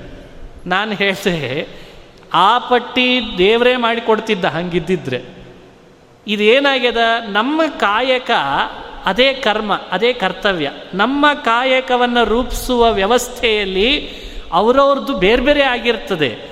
ಅದಕ್ಕೆ ಕೃಷ್ಣ ಬುದ್ಧಿಯೋಗ ಧನಂಜಯ ಅಂತಂದ. ನೀನೇ ನೀನು ಚಾಣಾಕ್ಷತನದಿಂದ ಇಂಥದ್ದನ್ನು ಮಾಡೋಣದ್ರಿಂದ ನಮ್ಮ ಯಜಮಾನ ಪ್ರೀತಿ ಆಗ್ತಾನೆ ಅಂತ ಅನಿಸ್ತದೋ ಇಲ್ಲೋ ನಿನಗೆ ಅಂತ ಕೇಳ್ತಾನೆ. ಇಂಥದ್ದನ್ನು ನಾ ಮಾಡದೇ ಇರೋದ್ರಿಂದ ನಮ್ಮ ಯಜಮಾನ ಖುಷಿ ಆಗ್ತಾನೆ ಅಂತ ಅನಿಸ್ತದೋ ಇಲ್ಲೋ ನಿನಗೆ. ಗೊತ್ತಾಗ್ತದೆ ನಮಗೆ. ಗೊತ್ತಾಗೋದಿಲ್ಲ ಅನ್ನಬೇಡ್ರಿ ಏ ಮಹಾಪ್ರಚಂಡ ಇದ್ದೇವೆ ನಾವೆಲ್ಲ. ನಮಗೆ ಗೊತ್ತಾಗದಿದ್ರೆ ಕೃಷ್ಣ ಯಾಕೆ ಇದನ್ನು ಉಪದೇಶ ಮಾಡ್ತಿದ್ದ? ನಾವು ಪ್ರಚಂಡರೇ, ಅಂಥ ಸುಲಭದ ವ್ಯಕ್ತಿತ್ವ ಏನಲ್ಲ ಜೀವನಿಗೆ. ಅದಕ್ಕೆ ಕೃಷ್ಣ, ನಮ್ಮಂಥ ಪ್ರಚಂಡರನ್ನು ನೋಡೇ ನೀವೆಲ್ಲ ನಂದೇ ಅಂಶನೋ ಅಂತಂದವ. ಏ, ನನ್ನೇ ಅಂಶನಪ್ಪ ನೀವೆಲ್ಲ? ನನಗಷ್ಟೇ ಜ್ಞಾನ ಇದೆ ಅಂತ ದೇವ್ರು ಎಲ್ಲಿ ಹೇಳ್ದ? ನನಗೂ ಜ್ಞಾನದ, ನಿನಗೂ ಅದ. ಸ್ವಲ್ಪ ಯೋಚನೆ ಮಾಡಿ, ಇದು ಬ್ಯಾಡ ಇದನ್ನು ಮಾಡಿದರೆ ದೇವರ ಪ್ರೀತನಾಗೋದಿಲ್ಲ. ಇದು ಬೇಕು, ಇದನ್ನು ಮಾಡಿದರೆ ದೇವರು ಪ್ರೀತನಾಗ್ತಾನೆ. ಈ ಈ ಆಲೋಚನೆ ಮಾಡಬಾರ್ದೆ. ಅದು ಬುದ್ಧಿವಂತಿಕೆ ಬೇಕು ಅಂತ ಅನ್ನೋದಕ್ಕೆ. ಬುದ್ಧೌ ಶರಣಮನ್ವಿಚ್ಛ ಕೃಪಣ ಫಲಹೇತವ. ಮತ್ತೆ ಬೈದ. ಫಲಹೇತವ ಕೃಪಣ ಇಷ್ಟು ಹೇಳಿಯೂ ಕೂಡ ಇನ್ನೂ ಫಲದ ಆಸೆಯಲ್ಲೇನೆ ಕರ್ತವ್ಯದಲ್ಲಿ ತೊಡಗುತ್ತಾರೆ ಅಂದರೆ ಅವರು ಕೃಪಣಾಹ. ಅವರಿಗೆ ಯಜಮಾನನ ಮೇಲೆ, ಯಜಮಾನ ಹಾಕಿಕೊಟ್ಟ ಕರ್ತವ್ಯದ ಮೇಲೆ ಶ್ರದ್ಧೆ ಇಲ್ಲ. ಅವರು ತಮ್ಮ ಸ್ವಾರ್ಥ, ತಮ್ಮ ಫಲದ ಕಡೆಗೆ ಆಸೆ ಮಾತ್ರ ಇದೆ ಅಂತ ಅರ್ಥ ಅಂತಂತಾನೆ. ಹೇಗೆ ಹೇಳಿದ್ದಾನೆ ಕೃಷ್ಣ? ಬುದ್ಧಿಯುಕ್ತೋ ಜಹಾತೀಹ, ಉಭೇ ಸುಕೃತ ದುಷ್ಕೃತೆ, ತಸ್ಮಾದ್ ಯೋಗ ಯುಜ್ಯಸ್ವ, ಯೋಗ ಕರ್ಮಸು ಕೌಶಲಂ. ಇದು ಕೃಷ್ಣ ಮಾತನಾಡಿದಂಥದ್ದು. ಪ್ರತಿಯೊಬ್ಬ ಮನುಷ್ಯ ಇದು ಭಗವಂತನ ಕರ್ತವ್ಯ, ಇದು ಭಗವಂತನ ಪ್ರೀತಿಗೋಸ್ಕರ ಮಾಡೋ ಕಾರ್ಯ, ಬುದ್ಧಿಯುಕ್ತ ಅನ್ನೋ ಶಬ್ದಕ್ಕೆ ಅದೇ ಅರ್ಥ. ಭಗವಂತನ ಜ್ಞಾನ ಮಾಡಿಕೊಂಡು ಅವ ನಮ್ಮ ಯಜಮಾನ, ಅವ ಸ್ವತಂತ್ರ, ಅವ ಕರ್ತೃ, ಅವ ನಿಜವಾಗ್ಲು, ಒಳಗಿದ್ದವ ಅವ. ಅವನ ಪ್ರೀತಿಗೋಸ್ಕರ ನಾನು ಮಾಡ್ಲಿಕ್ಕೆ ಹೊರಟಾಗ ನನ್ನ ಈ ಕರ್ತವ್ಯ ಕರ್ಮ ಏನು ಲಾಭ ತಂದು ಕೊಡ್ತದೆ ಅಂದರೆ ಉಭೇ ಸುಕೃತ ದುಷ್ಕೃತೆ ಜಹಾತಿ ಎಂದ ಕೃಷ್ಣ. ತಸ್ಮಾದ್ ಯೋಗಾಯ ಯುಜ್ಯಸ್ವ ಯೋಗ ಕರ್ಮಸು ಕೌಶಲಂ ಮನುಷ್ಯರು ಅನ್ಕೊಳ್ತಿರ್ತೇವೆ ನಾವು. ಸಾಕಷ್ಟು ಜನ ಗೊಂದಲಕ್ಕೀಡಾಗಿದ್ದಾರೆ ಇವತ್ತು. ಎಷ್ಟು ಪಾಪ ಮಾಡಿಬಿಟ್ಟೆ ನಾನು ಅಂತ ಕೆಲವರು ಅಂತಿರ್ತಾರೆ. ಬಹಳ ಪಾಪ ಮಾಡಿಬಿಟ್ಟೆ. ಇದು ಹೆಂಗೆ ಕಳ್ಕೊಳ್ಳೋದು ಅಂತ ಗೊತ್ತಾಗ್ತಾ ಇಲ್ಲ. ಶ್ರೀಕೃಷ್ಣ ಅಂತಾನೆ, ನಾನು ಹೇಳಿದ ಕರ್ತವ್ಯ ಕರ್ಮದ ಅನುಷ್ಠಾನದಲ್ಲಿ ನೀ ತೊಡಗಿದಾಗ ಫಲದಾಸೆಯನ್ನು ಬಿಟ್ಟು ಮಾಡಿದ ಆ ಕರ್ಮ ನಾನು ನೋಡಿ ಹಿಂದೆ ಮಾಡಿದ ತಪ್ಪುಗಳನ್ನು ನಾ ದೂರ ಸರಿಸಿಬಿಡ್ತೀನಿ ಅಂತಂತಾನೆ ಕೃಷ್ಣ. ದೇವರಿಗಲ್ಲದೆ ಇನ್ಯಾರಿಗದ ಹೇಳ್ರಿ ಶಕ್ತಿ.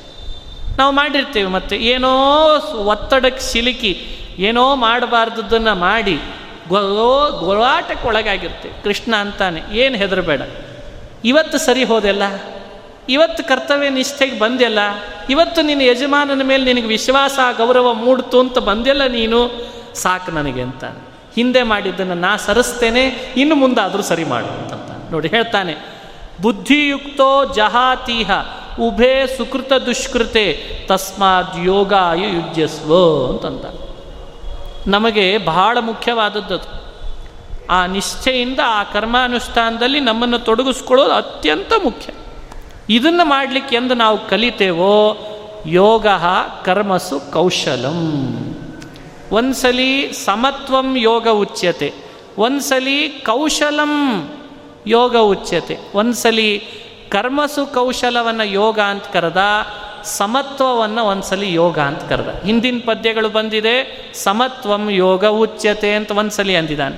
ಯೋಗ ಕರ್ಮಸು ಕೌಶಲಂ ಅಂತ ಇಲ್ಲಿ ಮತ್ತೆ ಹೇಳ್ದ. ಎರಡರ ಭಾವಾರ್ಥ ನಾವು ಸ್ಪಷ್ಟವಾಗಿ ಅನುಸಂಧಾನ ಮಾಡಬೇಕು. ಸಿದ್ಧ ಸಿದ್ಧಿಗಳಲ್ಲಿ ಸಮತ್ವವನ್ನು ಕಂಡುಕೊಳ್ಳೋದು ಯೋಗದ ಭಾವ ಆದರೆ ಯೋಗ ಮಾಡುವಾಗಲೂ ಕೂಡ ಮನುಷ್ಯರಾದ ನಾವು ಈಗ ಹೇಳಿದಂತೆ ನಮ್ಮದೇ ಆದ ಹಿಂದಿನ ಪಾಪಗಳನ್ನು ಕಳೆದುಕೊಳ್ಳುವಂತೆ ಭಗವಂತ ಪ್ರೀತನಾಗಲಿ ಅಂತ ಮಾಡೋದಿದೆಯಲ್ಲ ಅದೊಂದು ಕೌಶಲ. ಸಾಕಷ್ಟು ಸಂದರ್ಭಗಳಲ್ಲಿ ನಮ್ಮ ಮನೆಯಲ್ಲಿ ಕೆಲಸ ಮಾಡಿಸ್ಕೊಳ್ಳುವಾಗ ತಪ್ಪು ನಡೆದು ಹೋಗಿರ್ತದೆ, ಎಂಪ್ಲೈ ಮಾಡಿರ್ತಾನೆ. ಆದರೆ ಮುಂದೆ ಅವ ಮಾಡ್ತಾ ಹೋಗೋ ಒಳ್ಳೆಯ ಕಾರ್ಯಗಳಿಂದ ಹಿಂದೆಂದೋ ಮಾಡಿದಂಥ ತಪ್ಪನ್ನು ಏನು ಮಾಡಿಬಿಡ್ತಾನೆ ಯಜಮಾನ?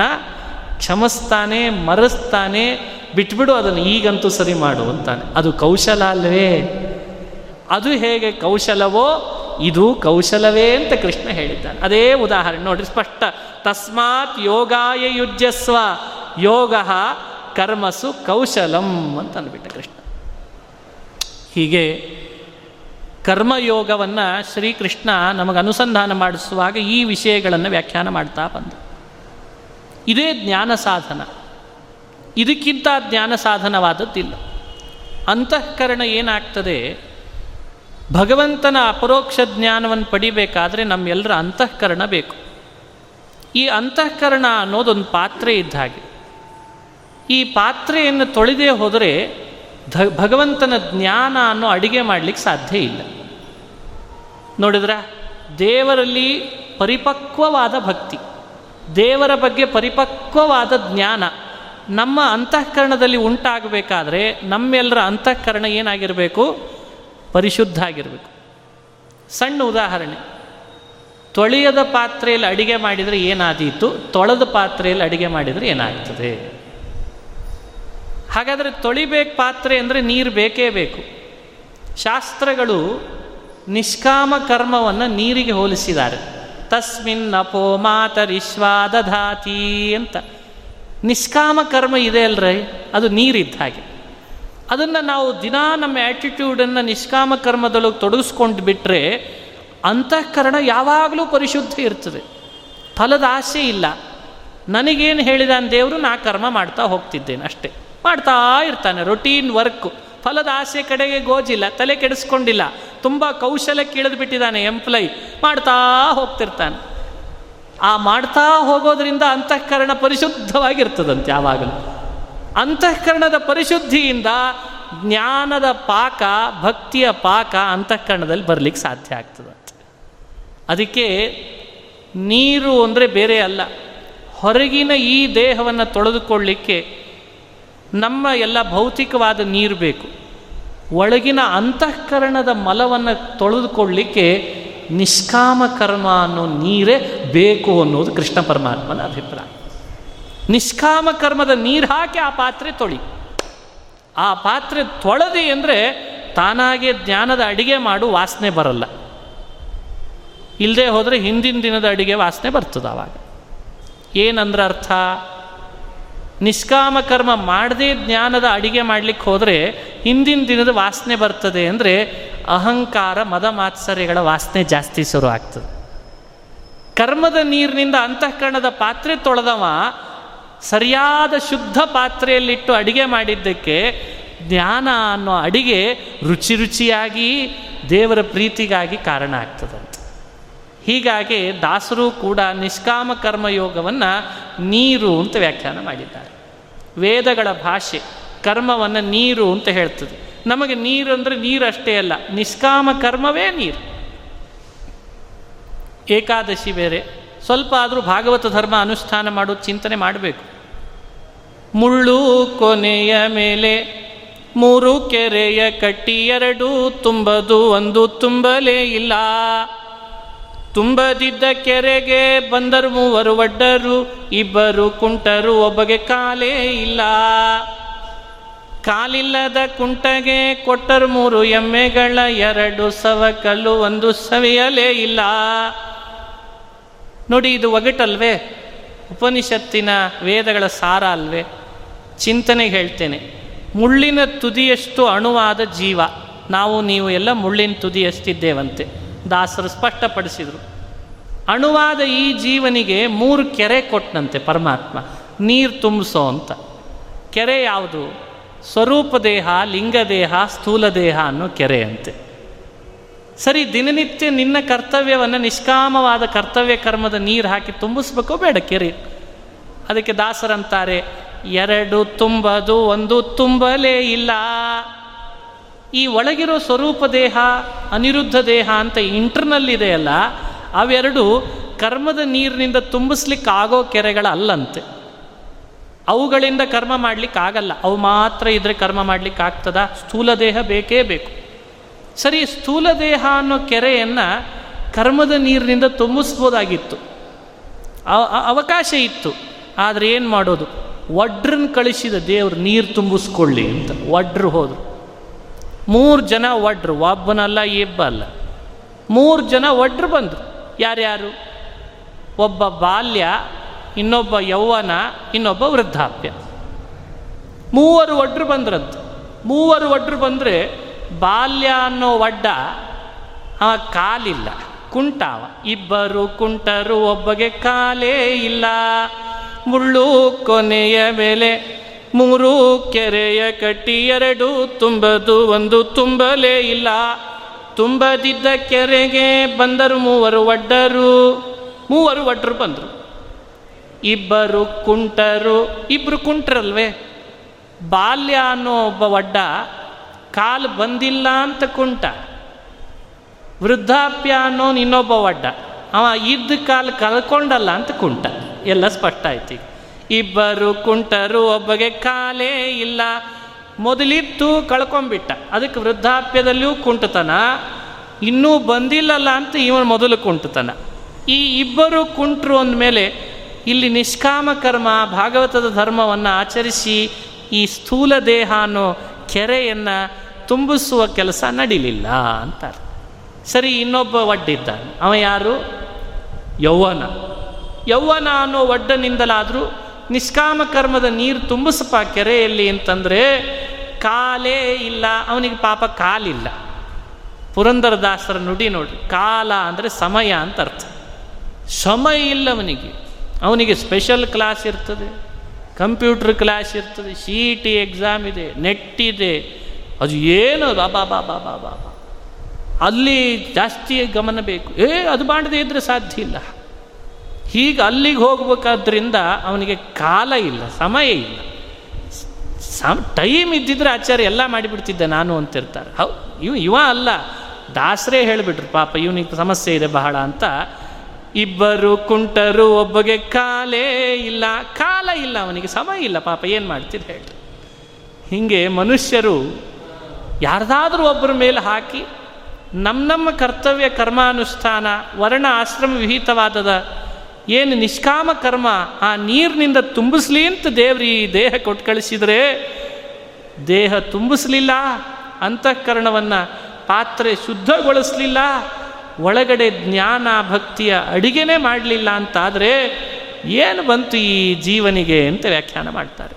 ಹೀಗಾಗಿ ಈ ರೀತಿ ನಮ್ಮ ಭಾಗವತ ಧರ್ಮ ಬೇರೆ ಅಲ್ಲ, ಭಗವಂತ ಭಗವದ್ಗೀತೆಯಲ್ಲಿ ಬೋಧಿಸ್ತಾ ಇರುವಂತಹ ನಿಷ್ಕಾಮ ಕರ್ಮ ರೂಪ ಯೋಗ ಬೇರೆ ಅಲ್ಲ. ಈ ಯೋಗವೇ ಆ ಭಾಗವತ ಧರ್ಮ. ಇದನ್ನು ಬದುಕಿನಲ್ಲಿ ನಾವು ಅನುಷ್ಠಾನಕ್ಕೆ ತರೋದೇ ಕೌಶಲ. ಇದನ್ನು ಬದುಕಿನಲ್ಲಿ ಅನುಷ್ಠಾನಕ್ಕೆ ತರುವಾಗ ಫಲವನ್ನು ಆಸೆ ಪಡದೇ ಇರೋದೇ ಸಮತ್ವ.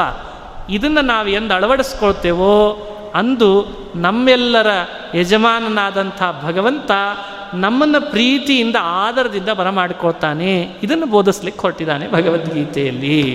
ಹೀಗೆ ಚಿಂತನೆ ಮಾಡ್ರಿ ಅಂತ ತಿಳಿಸ್ತಾ, ಕರ್ಮಜಂ ಬುದ್ಧಿಯುಕ್ತ ಹಿ ಫಲಂ ತ್ಯಕ್ತ ಮನೀಷಿಣಃ ಜನ್ಮಬಂಧ ವಿನಿರ್ಮುಕ್ತ ಪದಂ ಗಚ್ಚಂತ್ಯನಾಮಯಂ ಐವತ್ತು ಪದ್ಯಗಳೊಂದಿಗೆ ಇವತ್ತಿನ ಪ್ರವಚನವನ್ನು ಮುಕ್ತಾಯ ಮಾಡ್ತಾ ಇದ್ದೇನೆ. ಹೀಗಾಗಿ ಇವತ್ತಿನ ಈ ಪ್ರವಚನ ಇಲ್ಲಿಗೆ ಕರ್ಮಯೋಗ, ಸಾಂಖ್ಯಯೋಗ ಇವು ನಮ್ಮ ಅನುಸಂಧಾನಕ್ಕೆ ಬರಲಿ ಅಂಥೇಳಿ ಕೃಷ್ಣ ಸಾಕಷ್ಟು ವಿಷಯಗಳು ಹೇಳ್ತಾ ಬರ್ತಾನೆ. ಈ ಬಾರಿಯ ಈ ಪ್ರವಚನ ಈ ಮಾಸದ್ದು ಮುಕ್ತಾಯ ಮಾಡ್ತಾ ಮುಂದಿನ ಮಾಸದ ಪ್ರವಚನ ಜುಲೈ ಎರಡನೇ ತಾರೀಕು ಅಂತ ನಿಗದಿಪಡಿಸಿದ್ದೇವೆ. ಹೀಗಾಗಿ ಭಗವದ್ಭಕ್ತರು ಮುಂದಿನ ಭಗವದ್ಗೀತೆಯ ಆ ವಿಷಯಗಳನ್ನು ಅನುಸಂಧಾನ ಮಾಡಿಕೊಳ್ಳಿಕ್ಕೆ ಮತ್ತೊಂದು ಅವಕಾಶ ಅಂತ ತಿಳಿಸ್ತಾ ಮಾಸ ಪ್ರತಿ ಇಲ್ಲೇನು ಭಗವದ್ಗೀತಾ ಪ್ರವಚನ ನಡೀತಾ ಇದೆ. ಎರಡು ರೀತಿ ಇದಕ್ಕೆ ಶ್ರೋತೃಗಳು. ಒಂದು ಮಾಧ್ಯಮದಿಂದ ಶ್ರೋತೃಗಳು ಬೇರೆ, ಪ್ರತ್ಯಕ್ಷವಾಗಿ ಶ್ರೋತೃಗಳು ಬೇರೆ. ಎರಡೂ ರೀತಿಯ ಶ್ರೋತೃಗಳಿಗೂ ಕೂಡ ಭಗವದ್ಗೀತೆಯ ಒಳಗಿನ ರಹಸ್ಯ ಏನು, ಯಾಕೆ ಕೃಷ್ಣ ಈ ಮಾತುಗಳನ್ನು ಆಡಿದ ಅವನಿಗೆ ಯಾವ ಉದ್ದೇಶವೂ ನಮ್ಮನ್ನು ಕಷ್ಟದಲ್ಲಿ ಸಿಲುಕಿಸ್ಬೇಕು ಅಂತಿಲ್ಲ. ವೇದಗಳು ತಾಯಿ ಆದರೆ ಪರಮಾತ್ಮ ತಂದೆಯಾಗಿದ್ದಾನೆ. ಈ ತಂದೆ ತಾಯಂದ್ರ ಮನಸ್ಸು ಸದಾ ನಮ್ಮನ್ನು ಉದ್ಧಾರ ಮಾಡಲಿಕ್ಕೇನೆ ಮಿಡುಕ್ತದೆ ಹೊರತು ನಮ್ಮನ್ನು ಕಷ್ಟದಲ್ಲಿ ಸಿಲುಕಿಸಿ ಉಪವಾಸ ವನವಾಸದಲ್ಲಿ ಬೀಳಿಸೋ ಉದ್ದೇಶ ಅವರಿಗಿಲ್ಲ. ಆ ರೀತಿ ಭಗವದ್ಗೀತೆಯನ್ನು ಇಂಟರ್ಪ್ರಿಟೇಟು ಮಾಡಬಾರ್ದು. ಅದು ಅಂತಃಕರಣದ ಗ್ರಂಥ. ಅದು ತಾಯಿ ಕರಳಿನ ಗ್ರಂಥ. ಹಾಗೆ ನಾವು ಅದನ್ನು ಅನುಸಂಧಾನ ಮಾಡಿ ನಮ್ಮ ಬದುಕನ್ನು ಆ ವಿಷಯಗಳನ್ನು ಅವಗಾಹನ ಮಾಡಿ ಯಾವ ರೀತಿ ನಾವು ಮೇಲೆ ಬರಬೇಕು ಅನ್ನೋದನ್ನು ಚಿಂತನೆ ಮಾಡೋದು ಈ ಭಗವದ್ಗೀತಾ ಪ್ರವಚನದ ಉದ್ದೇಶ ಆಗಿದೆ. ಪ್ರತಿ ಮಾಸವೂ ಕೂಡ ಇದಕ್ಕೆ ಭಾಗವಹಿಸುವಂತಾಗಲಿ ಅಂತ ಕೇಳ್ತಾ, ಅದೇ ಹೇಳಿದ್ನಲ್ಲ, ಎರಡೂ ರೀತಿ, ಮಾಧ್ಯಮದಲ್ಲಿ ನೋಡುವವರಿಗೂ, ಶ್ರೋತೃಗಳಾಗಿ ಬಂದವರಿಗೂ ಕೂಡ ವಿಶೇಷವಾಗಿ ಪರಮಾತ್ಮನ ಅನುಗ್ರಹ ಆಗಲಿ ಅಂತ ಕೋರ್ತಾ, ಈ ಮಾಸದ ಈ ಪ್ರವಚನ ಅಸ್ಮದ್ ಗುರುವಂತರ್ಗತ ತತ್ವಾಭಿಮಾನಿ ದೇವತಾ ಪ್ರೇರೇಪಕ ಹನುಮದ್ ಭೀಮ ಮಧ್ವಾಂತರ್ಗತ ರಾಮಕೃಷ್ಣ ವೇದವ್ಯಾಸಾದಿ ಅನಂತ ಅವತಾರಾತ್ಮಕನಾದಂಥ ಲಕ್ಷ್ಮೀ ಹಯಗ್ರೀವ ಭಿನ್ನ ಬಿಂಬರೂಪಿ ಭಗವಂತನ ಪಾದಗಳಲ್ಲಿ ಅರ್ಪಣೆ ಮಾಡ್ತಾ ಇದ್ದೇನೆ.